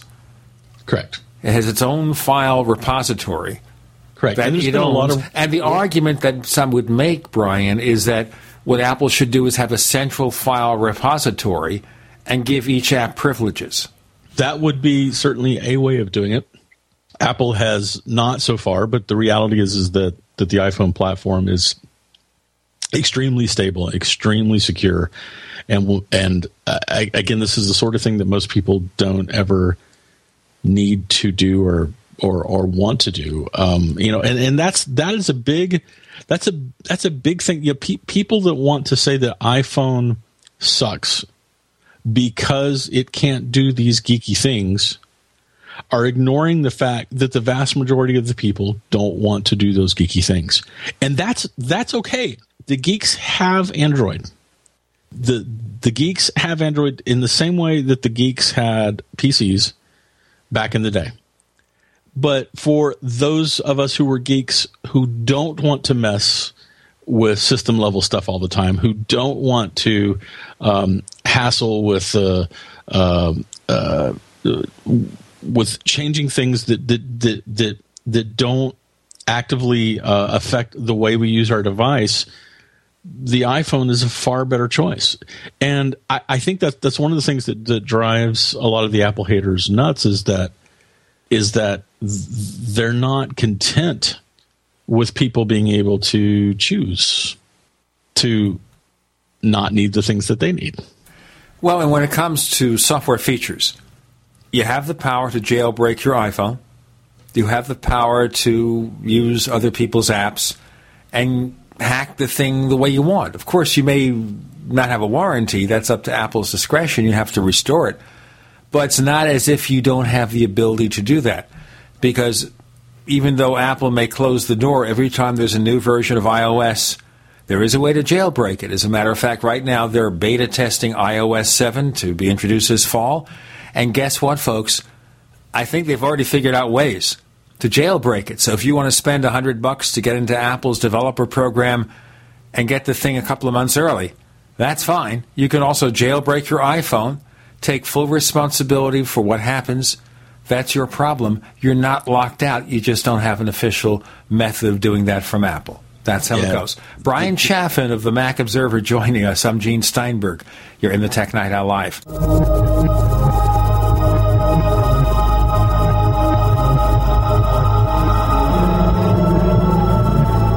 You tired of searching for great talk radio? Something more important. Search no more. We are the GCN Radio Network. Attack of the Rockoids has been well received by critics and readers alike. It's a thrill a minute story you'll never forget. A former U.S. military intelligence officer is haunted by intense dreams about a beautiful woman pleading for his help after a terrible battle in outer space. But the dreams turn out to be true and thrust him into a telepathic love affair with a woman whose faraway planet is intent on destroying the Earth. And now the gripping tale continues in The Coming of the Protectors. It's the second book of the Rockoids trilogy, a galaxy spanning adventure that pits our hapless heroes against powerful, fanatical enemies that threaten the lives of freedom loving beings everywhere. Attack of the Rockoids, and The Coming of the Protectors. Classic science fiction at its best, available now. For more details, visit rockoids.com. That's R O C K O I D S dot com. Got a simple question for you. Can you sell? Yes? Okay. Can you sell the intangible? If yes, and you'd like to work 9 to 5, Monday through Friday, with no overtime, no weekends, if you're passionate about not closing sales, but about opening relationships, if you truly have a desire to serve global clients who need your advertising expertise, and you're local to the Twin Cities and Burnsville, are hardworking, self driven, with experience in sales, marketing, or advertising, are personable, and a whiz on the phone, GCN wants to talk with you right now. GCN, the Genesis Communications Network, is one of the largest independent talk radio networks in the world, and we're hiring right now. We offer benefits and an excellent commission structure. Experience preferred, but we'll train the right person. Is that you? Submit your resume today to advertise at GCNlive.com. Again, that's advertise at GCNlive.com. Come work with the Genesis Communications Network, an equal opportunity employer. What's safer and cheaper than prescription drugs? Glad you asked. The answer is Renovation Teas. Herbal remedies are much safer and much cheaper than prescription drugs. Taste great, and most importantly, herbal teas are effective and non addictive. Renovation Tea is especially unique, and here's why. We spent years researching herbs and their beneficial properties. Renovation Teas uses only 100% organic, fair trade herbs. Our teas are blended towards specific ailments and health conditions such as diabetes, blood pressure, anxiety, libido, detox, and much more. All renovation teas are formulated and hand filled in Arkansas. Take care of yourself naturally, the way Mother Nature intended. Order renovation teas at renovationtea.com or call 870 784 3121. That's 870 784 3121. Renovation Teas. Renovate your health one bag at a time.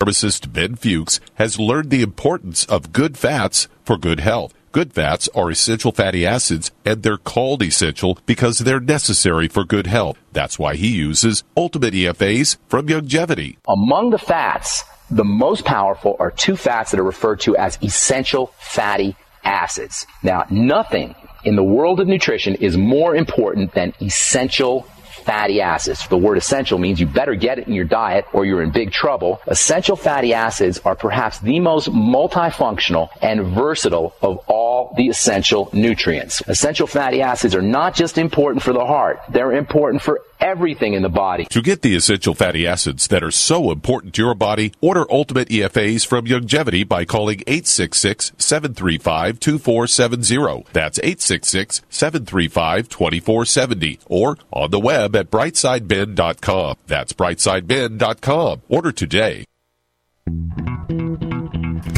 What are you listening to? The Tech Night Owl Live with Gene Steinberg. What's going to happen next? You never know.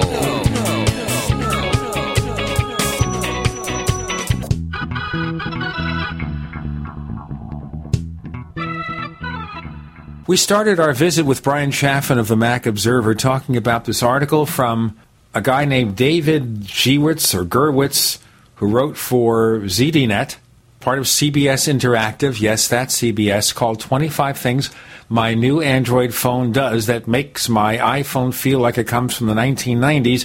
And I guess his argument here, of course, is that he feels that having more features is better, and two of the features he mentions is wireless inductive charging, direct from the unit rather than having a sled or something, and Yeah, also because NFC. you can replace the back. Pardon?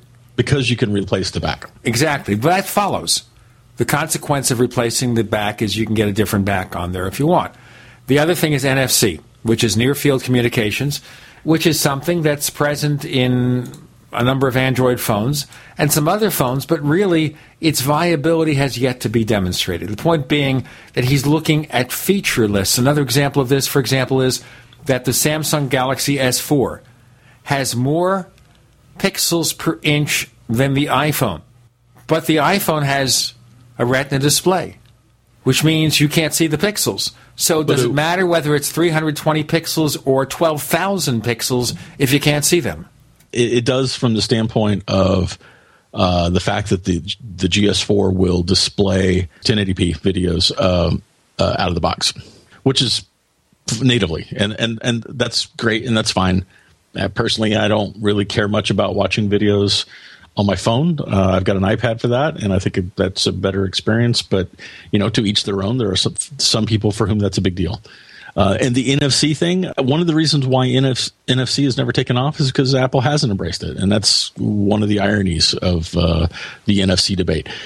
Apple haters love to talk about the fact that Android devices support NFC. What they don't care to think about is the fact that no one actually uses it. You know, I mean, th- there there are some cool things that you can do with NFC today. One of those cool things is being able to put NFC tags in, say, your car or your home or your office, and then tr- have uh, things automatically trigger on your smart device when they come in contact with uh, with those uh, uh, uh, uh, RFID tags, and that, that is a really cool thing. That is a really cool thing. I actually I wish that I could do that, and but that's about the only thing that that, that anyone is is truly doing with NFC, and not many people do that too, despite the fact that there are plenty of tools available to do so. It's just not a readily embraced thing. It's like he talks about the fact that you can wave your hand over the um, over your, your phone to, to to answer it as if that matters. I mean, yes, it is a feature, and it is a feature that Samsung has, and it's a feature that Samsung introduced, but it's just not a feature that matters. No one's going to. I've never been eating and been incredibly frustrated that that I couldn't answer my phone because I had barbecue sauce slathered all over my hands. That's just never come up. You know, when you try to wipe your hands and you answer the phone, and then if the phone's dirty, you clean it. Right. I mean, again, it is something that Samsung has has brought to the table, and that's great. It's just not useful. I, I wrote a piece talking about Samsung's delusions of relevance two or three months ago, and just talking about the fact that that while they've brought things to, to, to, to market, none of them are useful, none of them matter, and none of them are have the kind of relevance that owning the operating system brings, like Apple and Google do. And uh, I, I don't know.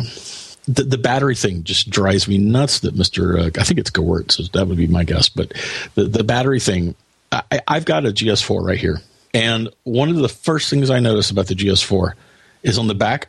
If you press down on if you press down on the back above where the battery is, there's give in the back. Now, does that really matter in the way I'm going to use my device?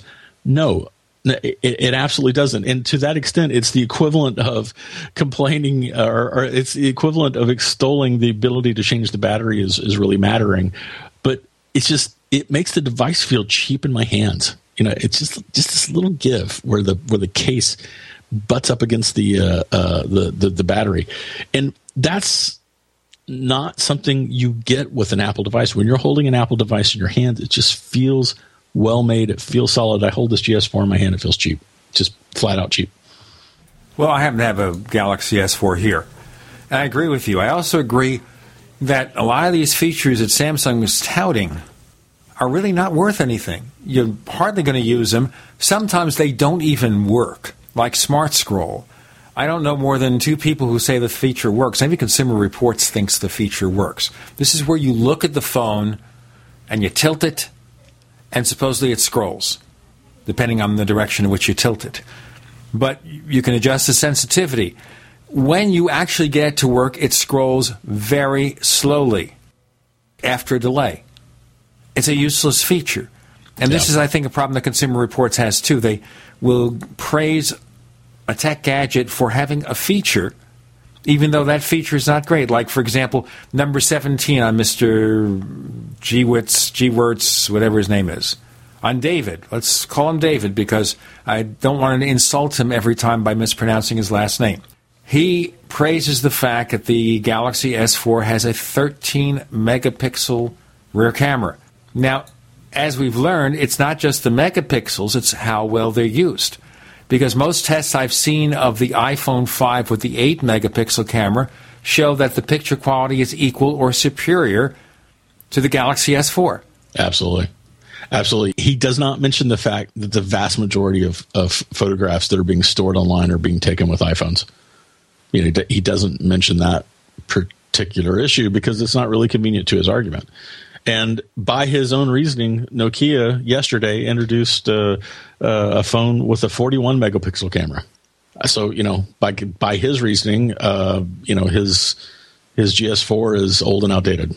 Uh, you know, it just these are the uh, lists like this are unproductive, and they are not useful and they're they are honestly a waste of time for anyone to to for on either camp. In either camp, it's just it doesn't these things don't do anyone any good.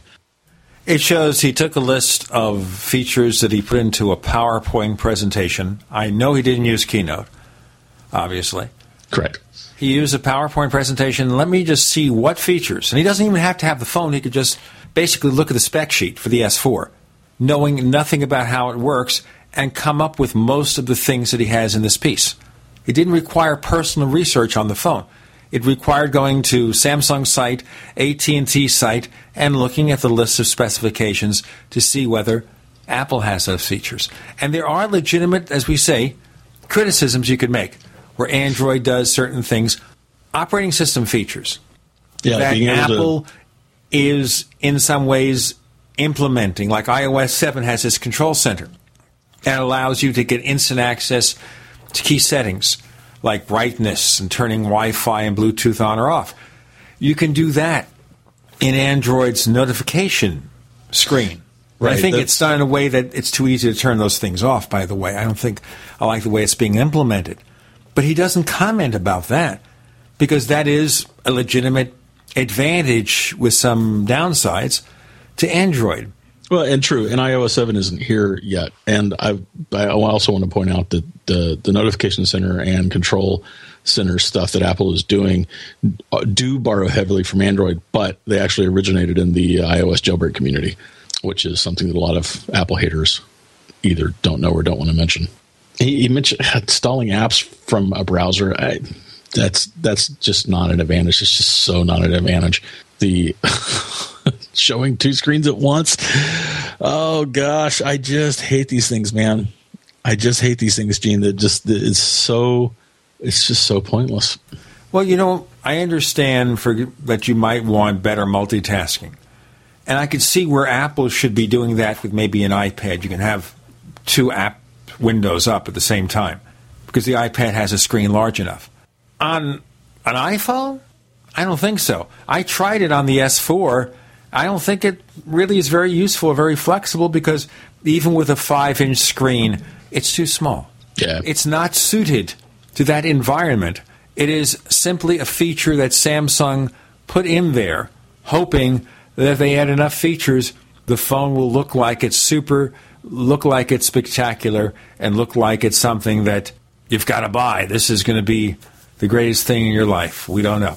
Now, the one thing he mentioned that, or the two things that he mentioned that that I absolutely agree are strengths are the ability to change your lock screen and to be able to have an interactive lock screen and to be able to have an interactive uh, uh, desktop and to be able to change out exactly what is showing on your desktop. Bryan Chaffin of the Mac Observer joins us. I'm Gene Steinberg. You're in the Tech Night Live.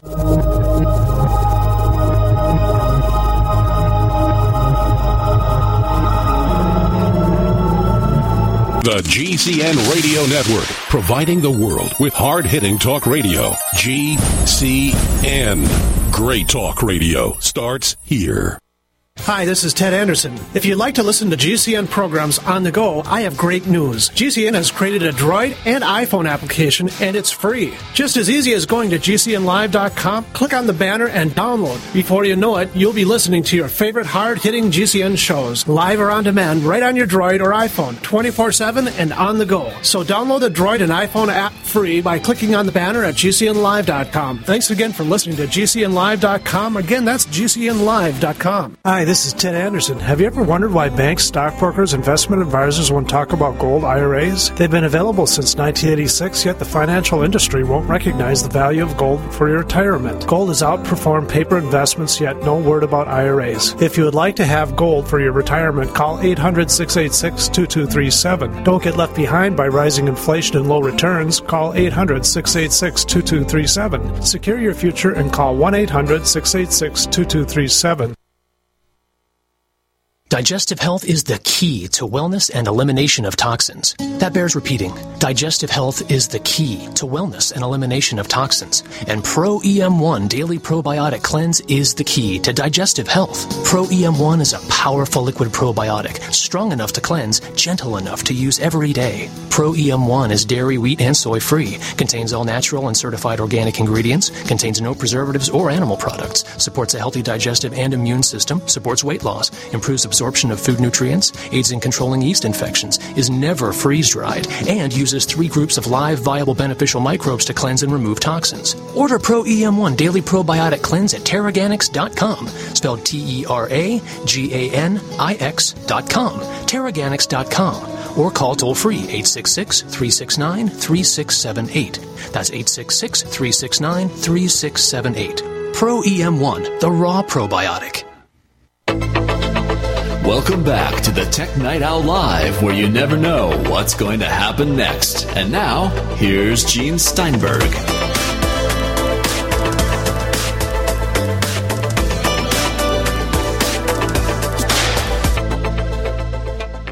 So this is a case of wheat from the chaff article. So 25 things that make the iPhone seem ancient compared to Android. I think we both agree. A few of them are right on. But Apple doesn't work that way. As we see, Apple will each release come up with new features, improve other features. There will always be something somebody else has that they don't have. And we can sit here and argue to the end of time that Apple should have added that feature now, and maybe it's on their pipeline for next year.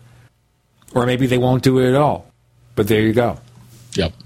But in this case, what upsets me the most about this article is the fact that this guy has really good credentials. This Absolutely. guy sounds like he's a whiz. And yet, when you read the article, he does not seem to understand what he's talking about. So I don't know about this book, The President's Book of Secrets, but It's an interesting show. I've seen several episodes. I've never seen uh, David uh, in one, uh, but you know, it's a series. He, he called it a special, but it's actually a series. see, you we got that right. Yeah, you know. There you go. But he does have his sunglasses on inside, and he's got a peek over him, so you know that's cool. Actually, he borrowed them from the 3D. Screen. Oh, I you know, see. you went to see a 3D film, and they give you the glasses. Uh-huh. And usually, you're supposed to put the glasses in this big box when you leave the theater. But you know, some people take the glasses with them. Now, if you have one of those passive 3D sets at home, those glasses work perfectly. So what probably happened here is he went to see Star Trek Into Darkness, say, okay? And he got so hung up on the Vulcans that he forgot what he was doing. Anyway, he went to see a movie, 3D movie, or maybe this is when he saw Avatar, and he took the glasses with him. That must be it. That's an airtight theory, Gene. I was thinking the man in black glasses. That creates the conspiratorial tone of this. All right, let's go past ZDNet. This is not atypical of that publication, ZDNet or CNET. I agree. no. I agree. Even even when they are having Apple haters right, their opinions are usually much better formed, and and have much uh, a much more solid foundation. Let's move on. Okay, so we discussed this, and I want to get your point of view. We discussed this with Adam Engst of Tidbits and Take Control Books. The fact that we have this Department of Justice complaint against Apple and five publishers for e-book price fixing. The five publishers caved. Apple didn't cave. They went to trial. They lost. Okay, do you think Apple deserved to lose? No, um, I, I, I, I don't, and that's on two, actually three levels. Um, shall we dig into them? Please. The first is that I don't understand why the DOJ wasn't going after the monopolist in that industry, which would be Amazon. Amazon was the one that was dumping books uh, below cost um, in order to uh, uh, gain and extend its uh, monopoly power in the ebook market. And that dumping was making it impossible for anybody to compete with Amazon because to compete with Amazon, um, you would have to also sell your books at a loss with the existing business models of the day. And from that standpoint, Amazon is the abuse of power. Uh, Amazon was the one who was who was causing harm to the marketplace, uh, and and you know, you want to compare reading a book to on a, on a on a Kindle f- from 2009 to reading a book on an iPad and uh, or even even a book on a Kindle Fire HD. There is no comparison whatsoever. And it befuddles me that the agency went after the newcomer in the market when there was an existing monopolist who was engaging in uh, any competitive behavior that was specifically intended to keep all of the competition out of the market. Not only was it intended to keep all other ebook uh, competition out of the market, that behavior was also intended to wrest sales away from uh, the the print market because Amazon felt like it uh, had more to gain from the ebook market. So there's the first reason. Second reason is that before the trial, I thought that Apple was probably guilty of what the DOJ was uh, accusing it, but I thought that the the that the benefits outweighed the wrongdoing there. Now that doesn't usually work in the court of law. I mean, you can't break the law to to do something good. And and and I'm not arguing that Apple should have gotten away with it from that standpoint. My point is, I thought Apple was guilty going into the trial. When the DOJ presented its rather sloppy case, when the D like me, going through the DOJ's own evidence to me made it seem like they were wrong. And then when Apple presented its defense, I thought that Apple did a fantastic job of arguing why uh, it it was not guilty of doing the things that the DOJ was accusing it of. The judge disagreed vehemently, um, but I thought that Apple had done a really really good job of of proving its innocence. So that's number two. Before we go to number three, I should mention in passing that I gather that the judge's preliminary verdict at the prelude of the trial, reviewing the documents from both Department of Justice and Apple, was really meant to be most of the case, and the actual trial was merely meant to refine her ruling, not to necessarily change it. Yeah, you know that's that's probably the case. I'm not an attorney. Um, uh, Jeff Gamet and I on the Apple Context Machine were joking about the fact that uh, the you know w- the closest thing we we've come to being an attorney was was a uh, two week stint in a in, in, in a really bad play where we played attorneys. Anyway, that, sorry, that's a stupid joke. My point is, I'm not an attorney, but this is a bench trial, and the judge going through acres and acres of pre-trial evidence and uh, submissions and motions and hearing arguments in the course of the pretrial work, it is an ex- as I understand it, an acceptable practice for her to have formed her opinion uh, based on, on, all this pretrial stuff. Uh, I don't think that she did anything wrong by expressing her opinion, and I don't think she did anything wrong by having an opinion in the first place. Uh, I, Judge Denise Cote is a very well respected jurist, and she has a lot of experience. And uh, uh, I, I, I think that that that her opinions need to not be dismissed, even if I disagree with them. Okay, so let's go to another point where you disagree with what she said. And let me point out that this segment ends in about a minute and 40 seconds, so we may have to pick it up in the next one. Go ahead, please. Understood. So, the third thing about this this uh, uh, case that, that I disagree with is that um, it, it could have a very chilling effect on the way lots of business negotiations are done. There was a lot of standard operating procedure negotiations that were effectively put on trial that were that were def, you know sort of in a de facto basis put on trial, and uh, uh, and I, I, worry about that, and I think that the um, uh, I think that the, the I think the DOJ was wrong to to go after to go after uh, Apple for for the situation. Well, there's one interesting thing here about the fact that they went after Apple, but you would have thought even if Apple did something wrong, and that's obviously something to be argued, you wonder why Amazon was left in the clear. Amazon is left in the clear, but Amazon has a much larger percentage of the ebook market than Apple. Even after all is said and done, more people are buying books through Kindle than they are from iBooks. So you have to wonder about that. We'll get into more of these in our next segment. We're joined by Bryan Chaffin of the Mac Observer. That's macobserver.com. And we're going to talk about this ruling against Apple and where it goes from here, what the impact is, and also about Microsoft playing with the organizational flowchart. All this and more on the Tech Night Owl Live.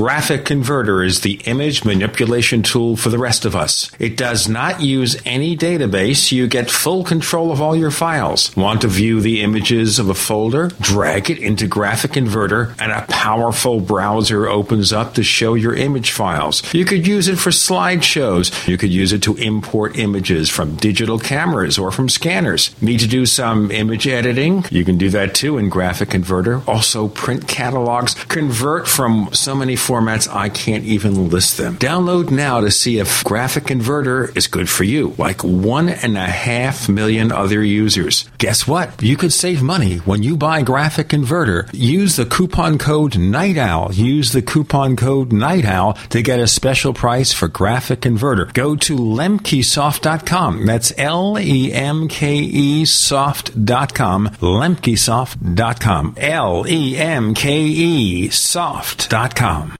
Gold. If you listen to the radio, watch TV, or surf the net, you're hearing about gold. Eventually, you will ask yourself, is gold right for me? The answer might surprise you. We protect ourselves and our families from many things. Do you have medical insurance? Is your home insured? Do you carry life insurance? How about financial insurance? If you own gold, then the answer is yes. If you don't own gold, the question is why don't you have financial insurance? We put our faith in things we trust. Do you trust the dollar? Do you trust the economy? Do you trust the government? Gold has always been something you can trust. For thousands of years, people have put their faith in gold. Where will you put your faith? Now is the time to protect yourself and your family. Call Midas Resources today at 1 800 686 2237, extension 242. 1 800 686 2237, extension 242, and ask for Jim Parker. Let me help you get started today. 1 800 686 2237, extension 242. Are you still a traditional smoker? Now experience a new lifestyle and try vaping with e-cigarettes by LeSig. Imagine no ashes, stains, nasty smell, or coughing and hacking. With LeSig e-cigarettes' revolutionary microelectronic technology, rechargeable battery, and unique replaceable cartridge, you'll get all the benefits and satisfaction of smoking without the hazards. Choose your taste from a wide variety of our new American-made vape e-liquids at LeSig.com. And LeSig smokes the competition by serving thousands of worldwide customers with real people customer service, fast, free, same day shipping, and a 30 day warranty and satisfaction guarantee. So are you ready for a new vaping lifestyle? Then call 870 518 4307. That's 870 518 4307. Or visit LeCig.com, spelled L E C I G.com. LeCig e cigarettes for today's modern smoker.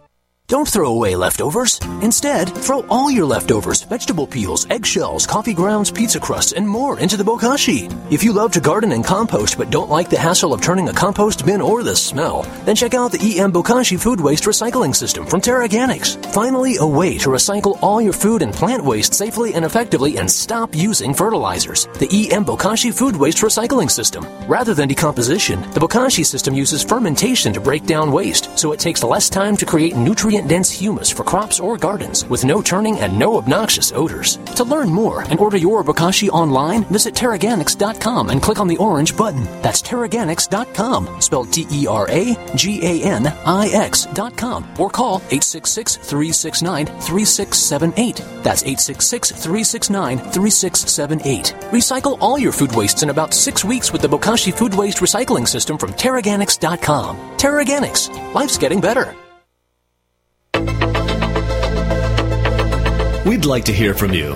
If you have a comment or question about the Tech Night Owl Live, please send it to news at technightowl.com. That's news at technightowl.com.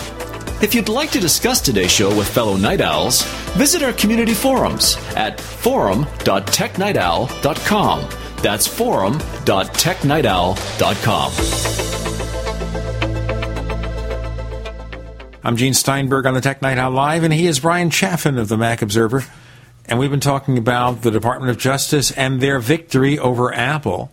Now, I got the impression that Adam Engst, he has an article on the TidBITS site, kind of understood or sided with the logic made by the judge. But you disagree, and you've given us reasons. You got some more reasons to present? Yeah, you know, I do. I, I think that. Um the the, the Philip Elmer-DeWitt pointed out that uh, the judge said cited something from Steve Jobs' book uh, against uh, Apple, and the reality is that this was not a fact proven in the court. This was really a matter of opinion, and uh, so that's probably going to be a, a, foundation for uh, for Apple's appeal. It, it is important to remember, though, that Amazon was not on trial here. Amazon was very involved in this trial. As a matter of fact, I, I believe that, that that a lot of this came about because of Amazon's lobbying in the first place um, uh, f- with the DOJ. Yeah, and they they, had an executive that testified. Uh, many uh, emails between uh, the publishers and Amazon were in uh, uh, exhibits in the trial. so Amazon was involved in the trial, but they were not the company that was on trial. So Amazon could not be found guilty by this trial. But that actually goes back to the fact that that Amazon is the company that the that the DOJ should have been going after, not Apple. And you know what's funny is that today there are far more ebooks being sold because of what happened. Because of the iPad, because of the, the disruption that Apple brought to this market, because of the, the, the everyone switching to the agents, agency model, that brought more players to the market, including Apple and its iBooks. And a lot more ebooks are being sold. The market is larger today. Amazon, which has less market share, is selling more books. And more importantly, Amazon's actually making a profit on all those books, which wasn't the case. You know, all, all Amazon was doing was sucking the profits out of the publishing industry, an industry that already has razor, razor thin margins in the first place. And they're doing that in part because they want the publishers to go away, because Amazon wants to be the publisher. Amazon wants authors to go directly through Amazon and sell their books through Amazon. And Amazon wants to have the, the Amazon also has a traditional publishing arm um, uh, the, uh, the, the, that's fairly active and Amazon wants wants the rest of the publishing industry to go away, and then at some point, in theory, they, they could possibly raise prices, and that is so frustrating to me right now. If you if you hear the animation of my voice, that's so frustrating to me because I am a reader. I I, I am an aspiring author. I am finishing my first novel even now, so I I worry about these things from that standpoint. But even more important to me, even more important to me is the fact that I love reading. I want to read great books. I want to read great books that have been that have been edited. I want to read great books that have been copy edited. I hate reading mistakes in books. And as more and more profits get sucked out of this industry, uh, a lot of the editing is less good. A lot of the story editing is less good. It's very difficult for new authors to be given a chance by publishers because the publishers can't afford it. They can't afford, you know, they would rather invest in established authors who have ongoing series, who have a name, who have a draw. Amazon is just sucking all of this out of this industry. And as a reader, that bothers me. Like self published books, I may end up having to self publish myself I hope that if I release a book and in my book and, and, and if I do have to self publish it, I hope that it's a quality book. I, I will probably pay an editor to, to, edit for me if I have to. But the, the reality is, is that a lot of self-published books are poorly edited and they, they need that help from the professionals to make their product better. And I don't want a world where everything is just being self-published. I don't want that world. I want that curated world where, where content is developed and nurtured and writers are made, good writers are made into great writers. That's what I want. And I think that Amazon threatens that. And that's why it, I'm just super frustrated that the DOJ went after the company that was actually setting things to right rather than the company that was causing the problems. But then somebody has to agree to go after Amazon. Right. And that is apparently not going to happen. My, my, my, point there, just one last little bit of this tirade, is that today Amazon makes money from their publishing because they're not dumping books. And they're selling more books than they were. So Amazon benefited from. Everybody, listen, everybody benefited from the change that Apple brought to the market. Bestsellers were priced a little bit higher at the retail level. That is true, but they were being dumped below cost in the first place. That was a completely artificial thing that Amazon was doing. When people talk about ebook prices rising, it is a complete lack of understanding of what really happened because the, the prices that were raised were always being sold below cost in the first place.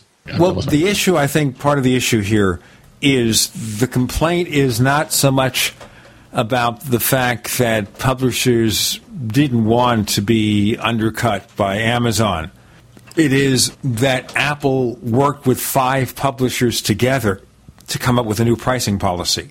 It's that collusion, I guess, is what they're complaining about. It's if it happened separately, like they made five separate agreements over a one year period with minor variations from company to company, then maybe there wouldn't have been a complaint.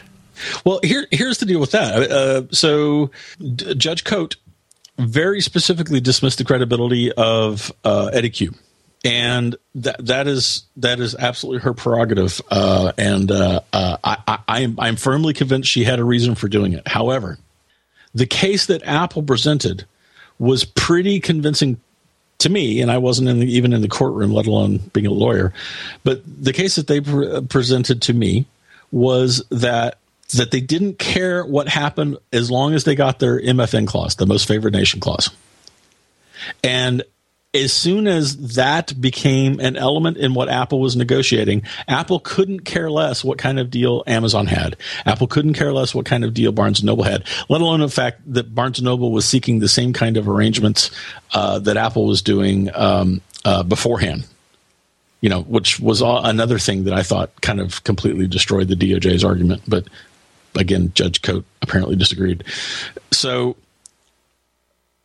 the, the, the that most favored nation clause is is the hinge here, and that that clause says that Apple gets to sell uh, books that are on iBooks at the lowest price that any competitor is selling them, and Apple still gets its thirty percent cut as soon as that, as soon as the the publishers agreed to that, Apple didn't care what kind of. It didn't matter what Amazon was doing. The impetus at that point came uh, shifted to the publishers to get Amazon's deal changed. Apple wasn't the one trying to make that happen. And Judge Cote's uh, opinion was that um, that it you know it it didn't matter it, like the difference between Apple pushing for it and Apple creating a situation where it was necessary is uh, f- fairly indistinguishable. And I, I, think that was my second point that I think will be part of the appeals. Let's continue with Bryan Chaffin of the Mac Observer. I'm Gene Steinberg. You're in the Tech Night Owl Live.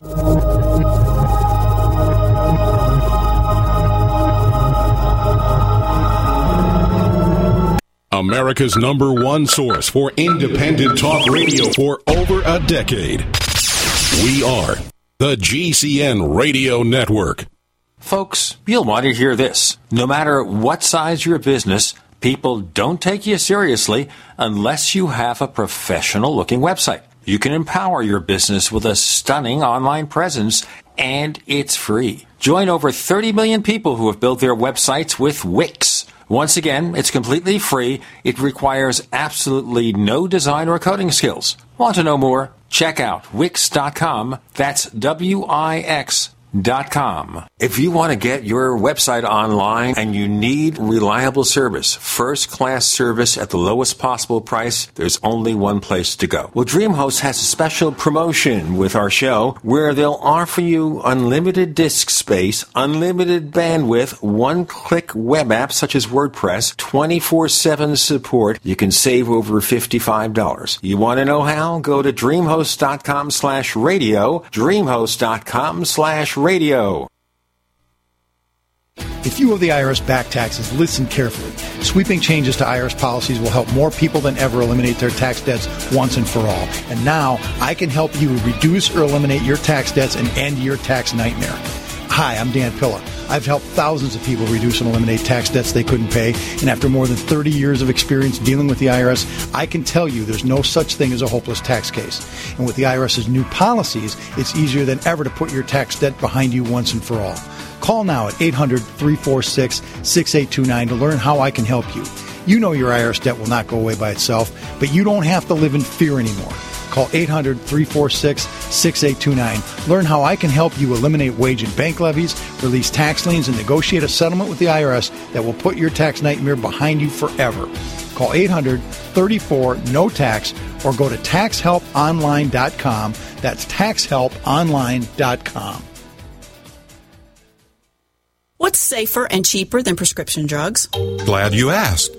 The answer is Renovation Teas. Herbal remedies are much safer and much cheaper than prescription drugs. Taste great, and most importantly, herbal teas are effective and non addictive. Renovation Tea is especially unique, and here's why. We spent years researching herbs and their beneficial properties.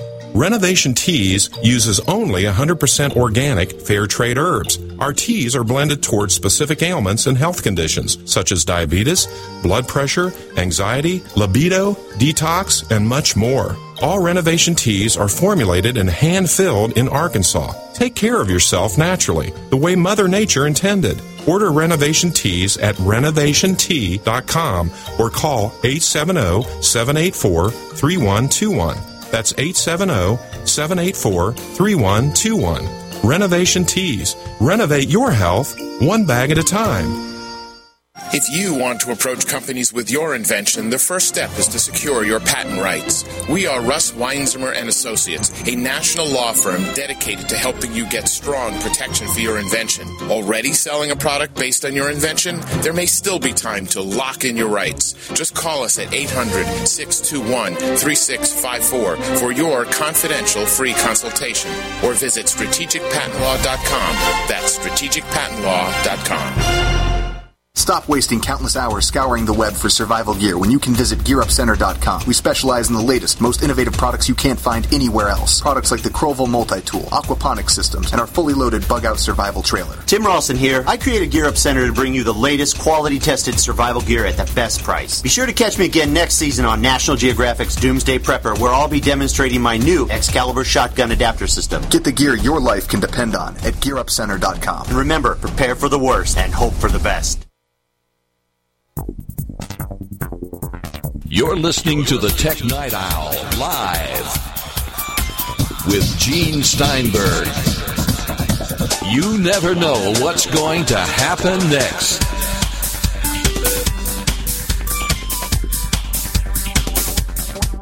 Bryan Chaffin of the Mac Observer joins us. I'm Gene Steinberg. You're in the Tech Night Owl Live. Anything set the judge in the e-book price fixing trial involving the Department of Justice and Apple? The judge was wrong. Okay, so all things being equal, there has to be a second trial to determine damages. This is not a criminal suit. This is a legal suit where the penalty is a fine or damages. So yeah, the DOJ is not even pursuing damages though. They're they're pursuing a, a, a, change of behavior. So there's no money involved here. It is that Apple is told don't do that. Now right. at this point, since the publishers have already settled with the Department of Justice, all they have to go back to do is change their agreement with Apple? That has already happened. Most of these changes that will occur have already occurred because the publisher settled. So Apple's conviction is not really going to have much of an effect on the publishing part of the, on iBooks or on Kindle or on the Nook. Um, it, it this conviction at this point is going to have the effect of opening Apple to class action lawsuits looking for damages for, for their price fixing, as well as um, any chilling effect that Apple encounters trying to make additional deals in other media related uh, industries in particular. So this would impact their dealings with the entertainment industry. Absolutely, it could okay. it could have a huge uh, could have a huge impact. So we realize Apple said they're going to appeal. So you go to the Second Circuit Court to appeal, I gather. Yeah. And then in this, they, in this case, yes. Sure. And then they make a decision. And if Apple isn't satisfied, they go to the U.S. Supreme Court? Yeah, or the DOJ could appeal. If Apple wins on appeal in, in the second, um, the DOJ could appeal, and it would go, I think, at that point to the. Is there is there a another? I don't. Is there? I can't remember if there's another intermediate step before the Supreme Court. Regardless, it takes at least a couple of years for all this to be resolved. It's going to take a long time. All right. So it's 2013. It's going to be 2015 when this happens. And the other issues, of course, are that maybe the complement of the Supreme Court is different then. It's true. It could be. I don't think there's going to be. Well, I mean, the Supreme Court is traditionally business. I'm sorry. This Supreme Court is traditionally business friendly. But um, as I said, it's possible that one or two of those justices might be replaced. It doesn't mean that the new ones won't be business friendly. Correct. I would imagine that the conservative members of the court are going to not retire under the current administration. Unless they get hit by a car.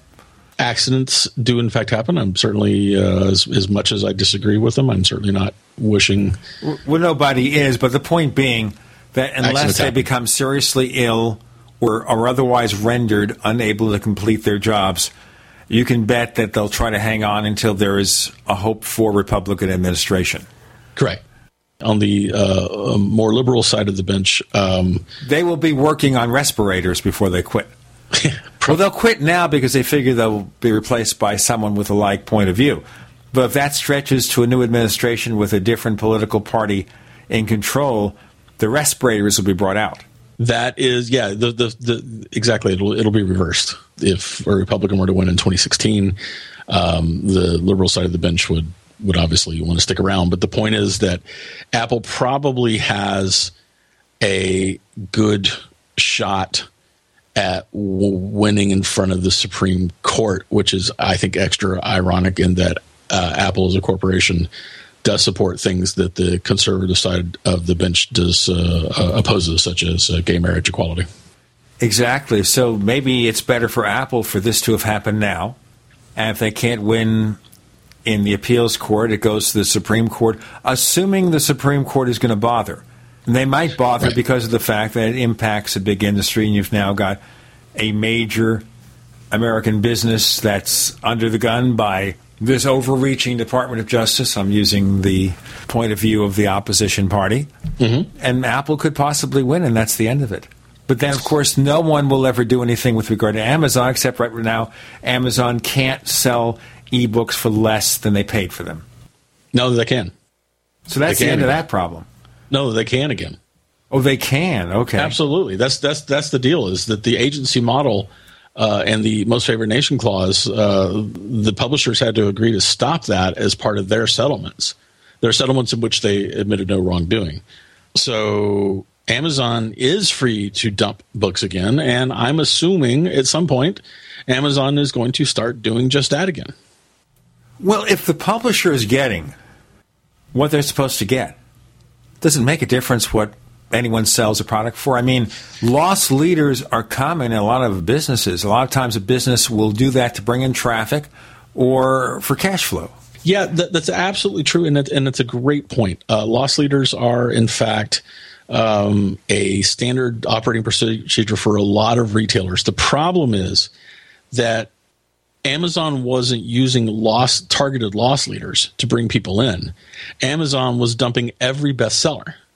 So what happens is that you're training customers to value um, uh, value that product less, and that was having a significant impact on uh, print hardback sales. Uh, so a lot, a lot of those, uh, a lot, in other words, a lot of those Kindle sales were not new sales to the publishers, but rather cheaper sales for the ebooks as opposed to the hardbacks. And the hard hardbacks are very, very profitable for for publishers.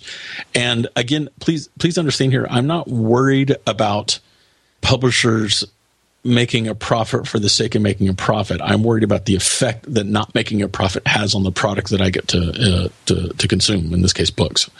So Uh, what happens here? Maybe it makes it more difficult for publishers to succeed with traditional print books, which is unfortunate because whatever else you think about iBooks and Kindle, I guess is convenient. There's nothing like having a physical book. Nothing. Yeah, you know, I'm one of those guys. I love physical books. I love, love, love, love. I have shelves of physical books. I love physical books, and I read every book on my uh, on my iPad these days because it's just so convenient. The experience is is it's a different experience, even though I still love books. No, I understand. I've never gotten into ebook reading. And I go back to the days of the Rocket ebook reader back in the 1990s. Sure. And I tried it a couple of times. And I would read a few pages. Ah, I got my first iPhone. And I downloaded a couple of free books. And I read a few pages. And I said, this is not the same thing. Nope. There is something more. And I think tests have shown that the ability to retain what you've read is slightly better. This is not superstition or mysticism, folks. The ability to retain what you've read is slightly better with a physical book compared to an ebook. I understand you want to read something fast on the go, you're taking public transportation, you don't know what you want to read, you've got the whole library there. You've got a thousand books there, whatever it is. You read the book that you want, you don't have to worry about which one you brought with you, whether the book was left in the train or the bus. You don't have to worry. The convenience of an e-book we understand. But if you want a book to just enjoy the experience of reading, the physical book is best, and nobody's going to change my mind. I've tried. Maybe I'm just too old. I, I, I tell you the the thing the thing for there's two killer features uh, besides the things you just mentioned. But there's two killer features for me for reading my books on an iPad. One, I never have to remember what page I'm on. I will sometimes read for two or three, you know, four minutes. If I'm waiting for someone, I'll sit down and start re- and start reading. And when you're reading in short stretches like that, for me, it becomes very difficult to remember what page I'm on, and I will not mar my book by you know dogging a, a page or even st- sticking a bookmark in it. So from that standpoint, it saves me an enormous amount of time just to be able to just pick it up and it opens to my page. That's awesome. But the other thing is reading in bed when you've got a hardback, and I, I was reading a lot of hardbacks, and it's a thick hardback. You know, like depending on what part of the book you're in, like you might need to like you know lay on this side or lay on that side to read. With an iBook, with an iPad, doesn't matter. Hey, we've got Bryan Chaffin of the Mac Observer joining us. I'm Gene Steinberg. You're in the Tech Night Owl Live.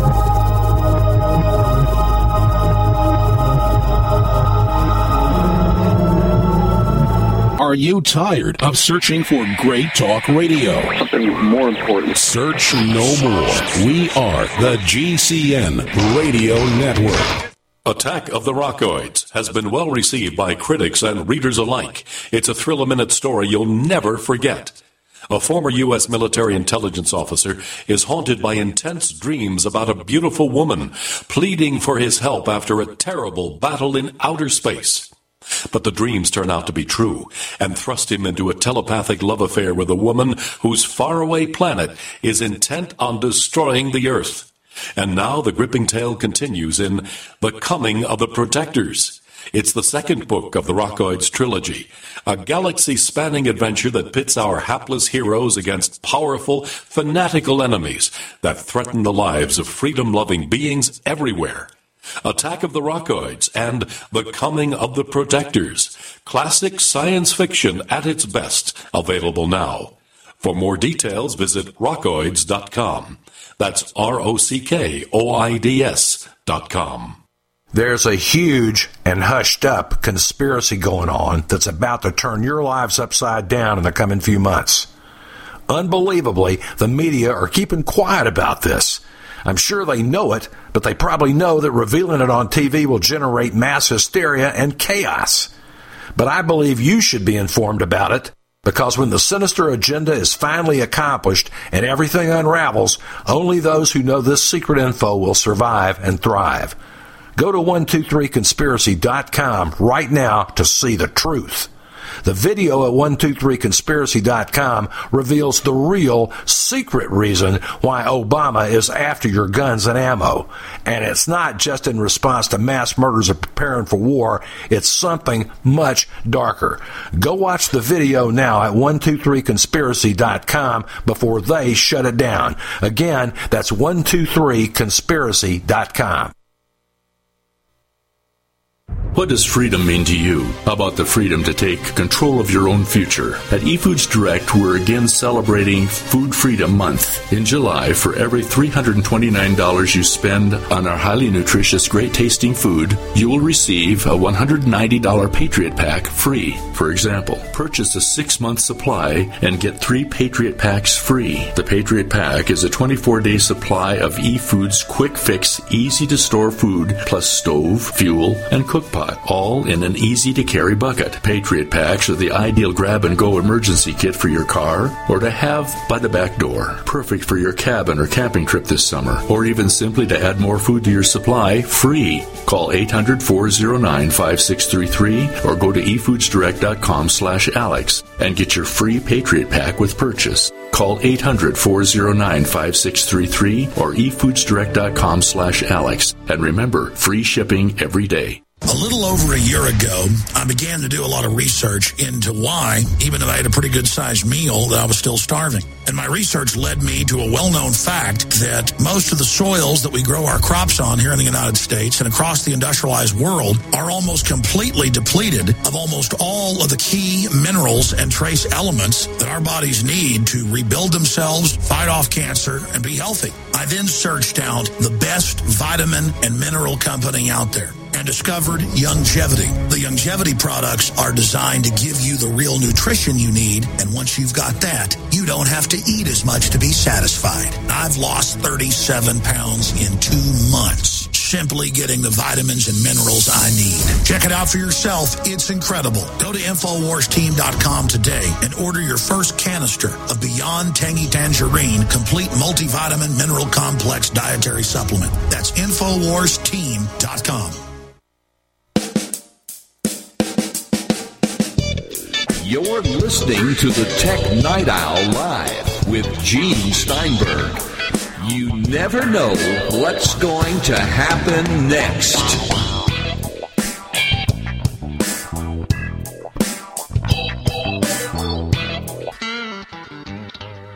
Bryan Chaffin of the Mac Observer joining us. I'm Gene Steinberg. You're in the Tech Night Owl Live, and we've been focusing on the fact that Apple lost in its first skirmish with the U.S. Department of Justice over e-book price fixing. So, based on your feelings, and who knows, do you think Apple can get this overturned in court or just stretch it out forever? The Apple does not want to stretch it out forever. One way or another, Apple needs this closed as soon as they can uh, because of other negotiations. Even if this ends up being a complete loss for Apple, it will be better for Apple to have that loss you know, in the books, so to speak, so that everybody knows what page they're on. Everybody's on the same playing field. The, the uncertainty is not Apple's friend here. So I don't think Apple will drag it out uh, any more than they have to. As, as, a matter of fact, there will be remedial. Uh, there will be a remedial prescription of some sort put in place that likely will be in place during the appeals process. Would you also assume then that Apple may be privately now talking to the Department of Justice. How can we quietly make this go away? I don't think Apple can make it quietly go away. The, the, the DOJ dug its heels in in the first place. The DOJ leaned on the publishers as hard as it could to get their settlements. I believe that the you know, and if you if you listen to so Apple's statement after the fact was very aggressively defensive, saying that you know we, we didn't do this, this is wrong, we're going to appeal it, and the D- DOJ is yay, we win, the good guys win, and consumers are protected. And I don't think that Apple can get this to go away other than beating it. Or another political party takes over, and then there's a new Department of Justice less inclined to push this stuff. Well, and the reason I say that is look what happened with Microsoft when the other party took over. Speaking of Microsoft, very briefly, we had hoped to have the fake Steve Ballmer with us, but he sent you a telegram, right? An old fashioned telegram, physical piece of paper. Yes, yes, indeed. Um, he sent me a physical piece of paper letting me know that uh, his uh, uh, extensive fake conversations with Microsoft employees about the reorganization has left his voice a little bit messed up. Well, okay, so Microsoft is remade yet again. Yes. And there's no truth to the rumor here that Steve Ballmer used Keynote this time to make the corporate reorganization flowchart. No, he is adamantly pro Microsoft. And he was using a beta version of the Windows 8 edition of Office 2013, right? Maybe I, I didn't. I didn't see that. Is that true, Gene? I have no idea. Okay, no. I, All right, I, so they've done this every few years. But the problem with Microsoft is not that they're going to have four divisions now. The problem is you have these little fiefdoms in Microsoft where each division fights against the other division, so therefore they don't work together. And just having a new organizational flowchart, how's that going to change things? Yeah, it, it's not because the fiefdoms aren't even the problem. The problem with Microsoft is that there's no vision at the top. There's no vision at the top. Steve Ballmer has no product vision. He's not a product guy. I, I, just I can't emphasize that enough. As long as that man is at the top of that company, it will continue to languish. They need someone with product vision for good or for ill. They need someone with product vision who can who can push through products that are great, and they don't have that. And I don't know that they have that at any other executive ranks because that company has never been about the products. I'm not saying that, that Microsoft has enormously talented people. Microsoft has enormously smart people. I'm not criticizing the people of Microsoft. What I am criticizing is the culture. You know, Microsoft's culture has never been about making great products. It just never has been. And right now we're in an era of great products. Android for all of its problems and for all of its the reality that it copied uh, iOS certainly in the beginning is a great product and it's free on top of that you know so you've got to be really good to be able to compete with uh, with free on the on the uh, on the licensing side now and, when they talk about the comparison about product people they'll say well Tim Cook is not a product guy yeah but he understands supply chain and he has people who work for him under him a complete team of product people who do know what they're doing, who do know what they're talking about, and working with them, they could still, we hope, produce great products.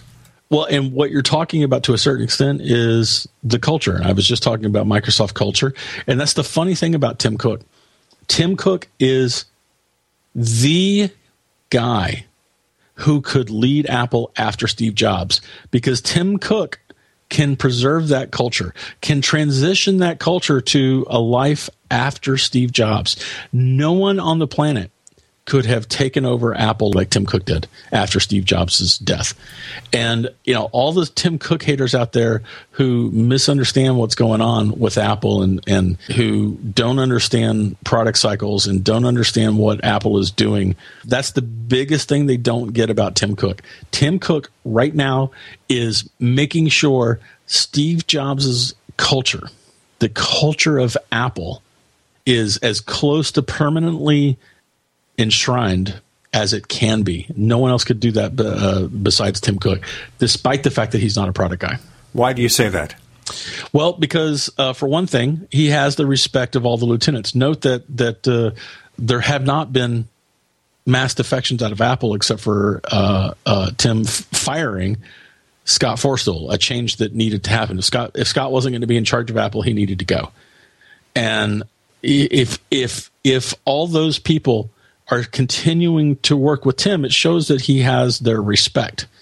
And he and so he not only has their respect, so there's continuity there. He also worked very closely with Steve Jobs, obviously. So there's continuity there. And he he I'm not going to say he worships Steve Jobs because that's not that's not the case. He respects Steve Jobs so much that I believe that Tim Cook sees it, it sees his mission as being to make sure that that Apple culture continues. Steve talked about uh, preserving the Apple culture. Steve talked about making sure that Apple was a company that could outlive him. Uh, you know, and, and, and I believe that, that Tim Cook sees that as his mission. I don't really have a lot of evidence for that, but but I'm pretty comfortable on my gut instinct on this one. I think and a lot so, of the complaints we see about Apple too are premature because oh, yeah. we now see iOS seven. We see what they're doing with OS 10 Mavericks, which is yep. oriented more towards people who are serious Mac users who want mm-hmm. things that are going to help their productivity, make the computer run faster. And it seems that Apple's done that. And the problem I see with iOS 7 is they look at the changing theme and they forget loads and loads of features that are a part of that product. It's not just using a thinner type, although I understand they've now gone to a slightly thicker version of that typeface. It's how it works in the real world, what new features are offered, how fluid the interaction with customers are. It's not whether you like the way the icons look, although some people can't get past that. Yeah, well, you know, so it's it's funny. Uh, yesterday we we put up a link to uh, a site called New versus Old or New A versus Old. It's N E U E versus Old dot com. Uh, it's V E S, right? Does that make sense? So it's dot com. And this is a, a site that someone put together that compares all of Apple's major iOS icons from the iOS 7 to iOS 6. And it's just a, there's a comparison. You click on the one that you like, and it brings up the next two icons. You click on the one you like, etc. The, the scores afterwards, all but two, like I think the Safari, the old Safari is, is winning, and the old camera icon was barely winning, but but uh, all the other ones, the iOS 7 icons are winning two, three, or four to one. And this is with uh, tens of thousands of votes. Let me just say one thing before we let Bryan go, and that is one person looked at the color schemes. They come from the original rainbow Apple logo. Yeah. Isn't that interesting? Okay, Bryan Chaffin, where do we find more of your stuff? I am at macobserver.com. You can find my uh, personal blog at geektells.com. And I'm on Twitter at TMOBryan. Okay, you can find us on Twitter where we are known as Tech Night Owl. We are Tech Night Owl at Twitter. You can find Gene Steinberg on Facebook. And if you do, more than likely he's me. We have another radio show about UFOs and things that go bump in the night. All about a very unusual UFO sighting where people may have suffered radiation burns, discussed on the Paracast this week at paracast.com. That's paracast.com. Bryan Chaffin, thanks for joining us on the Tech Night Owl Live. Great to be here, man.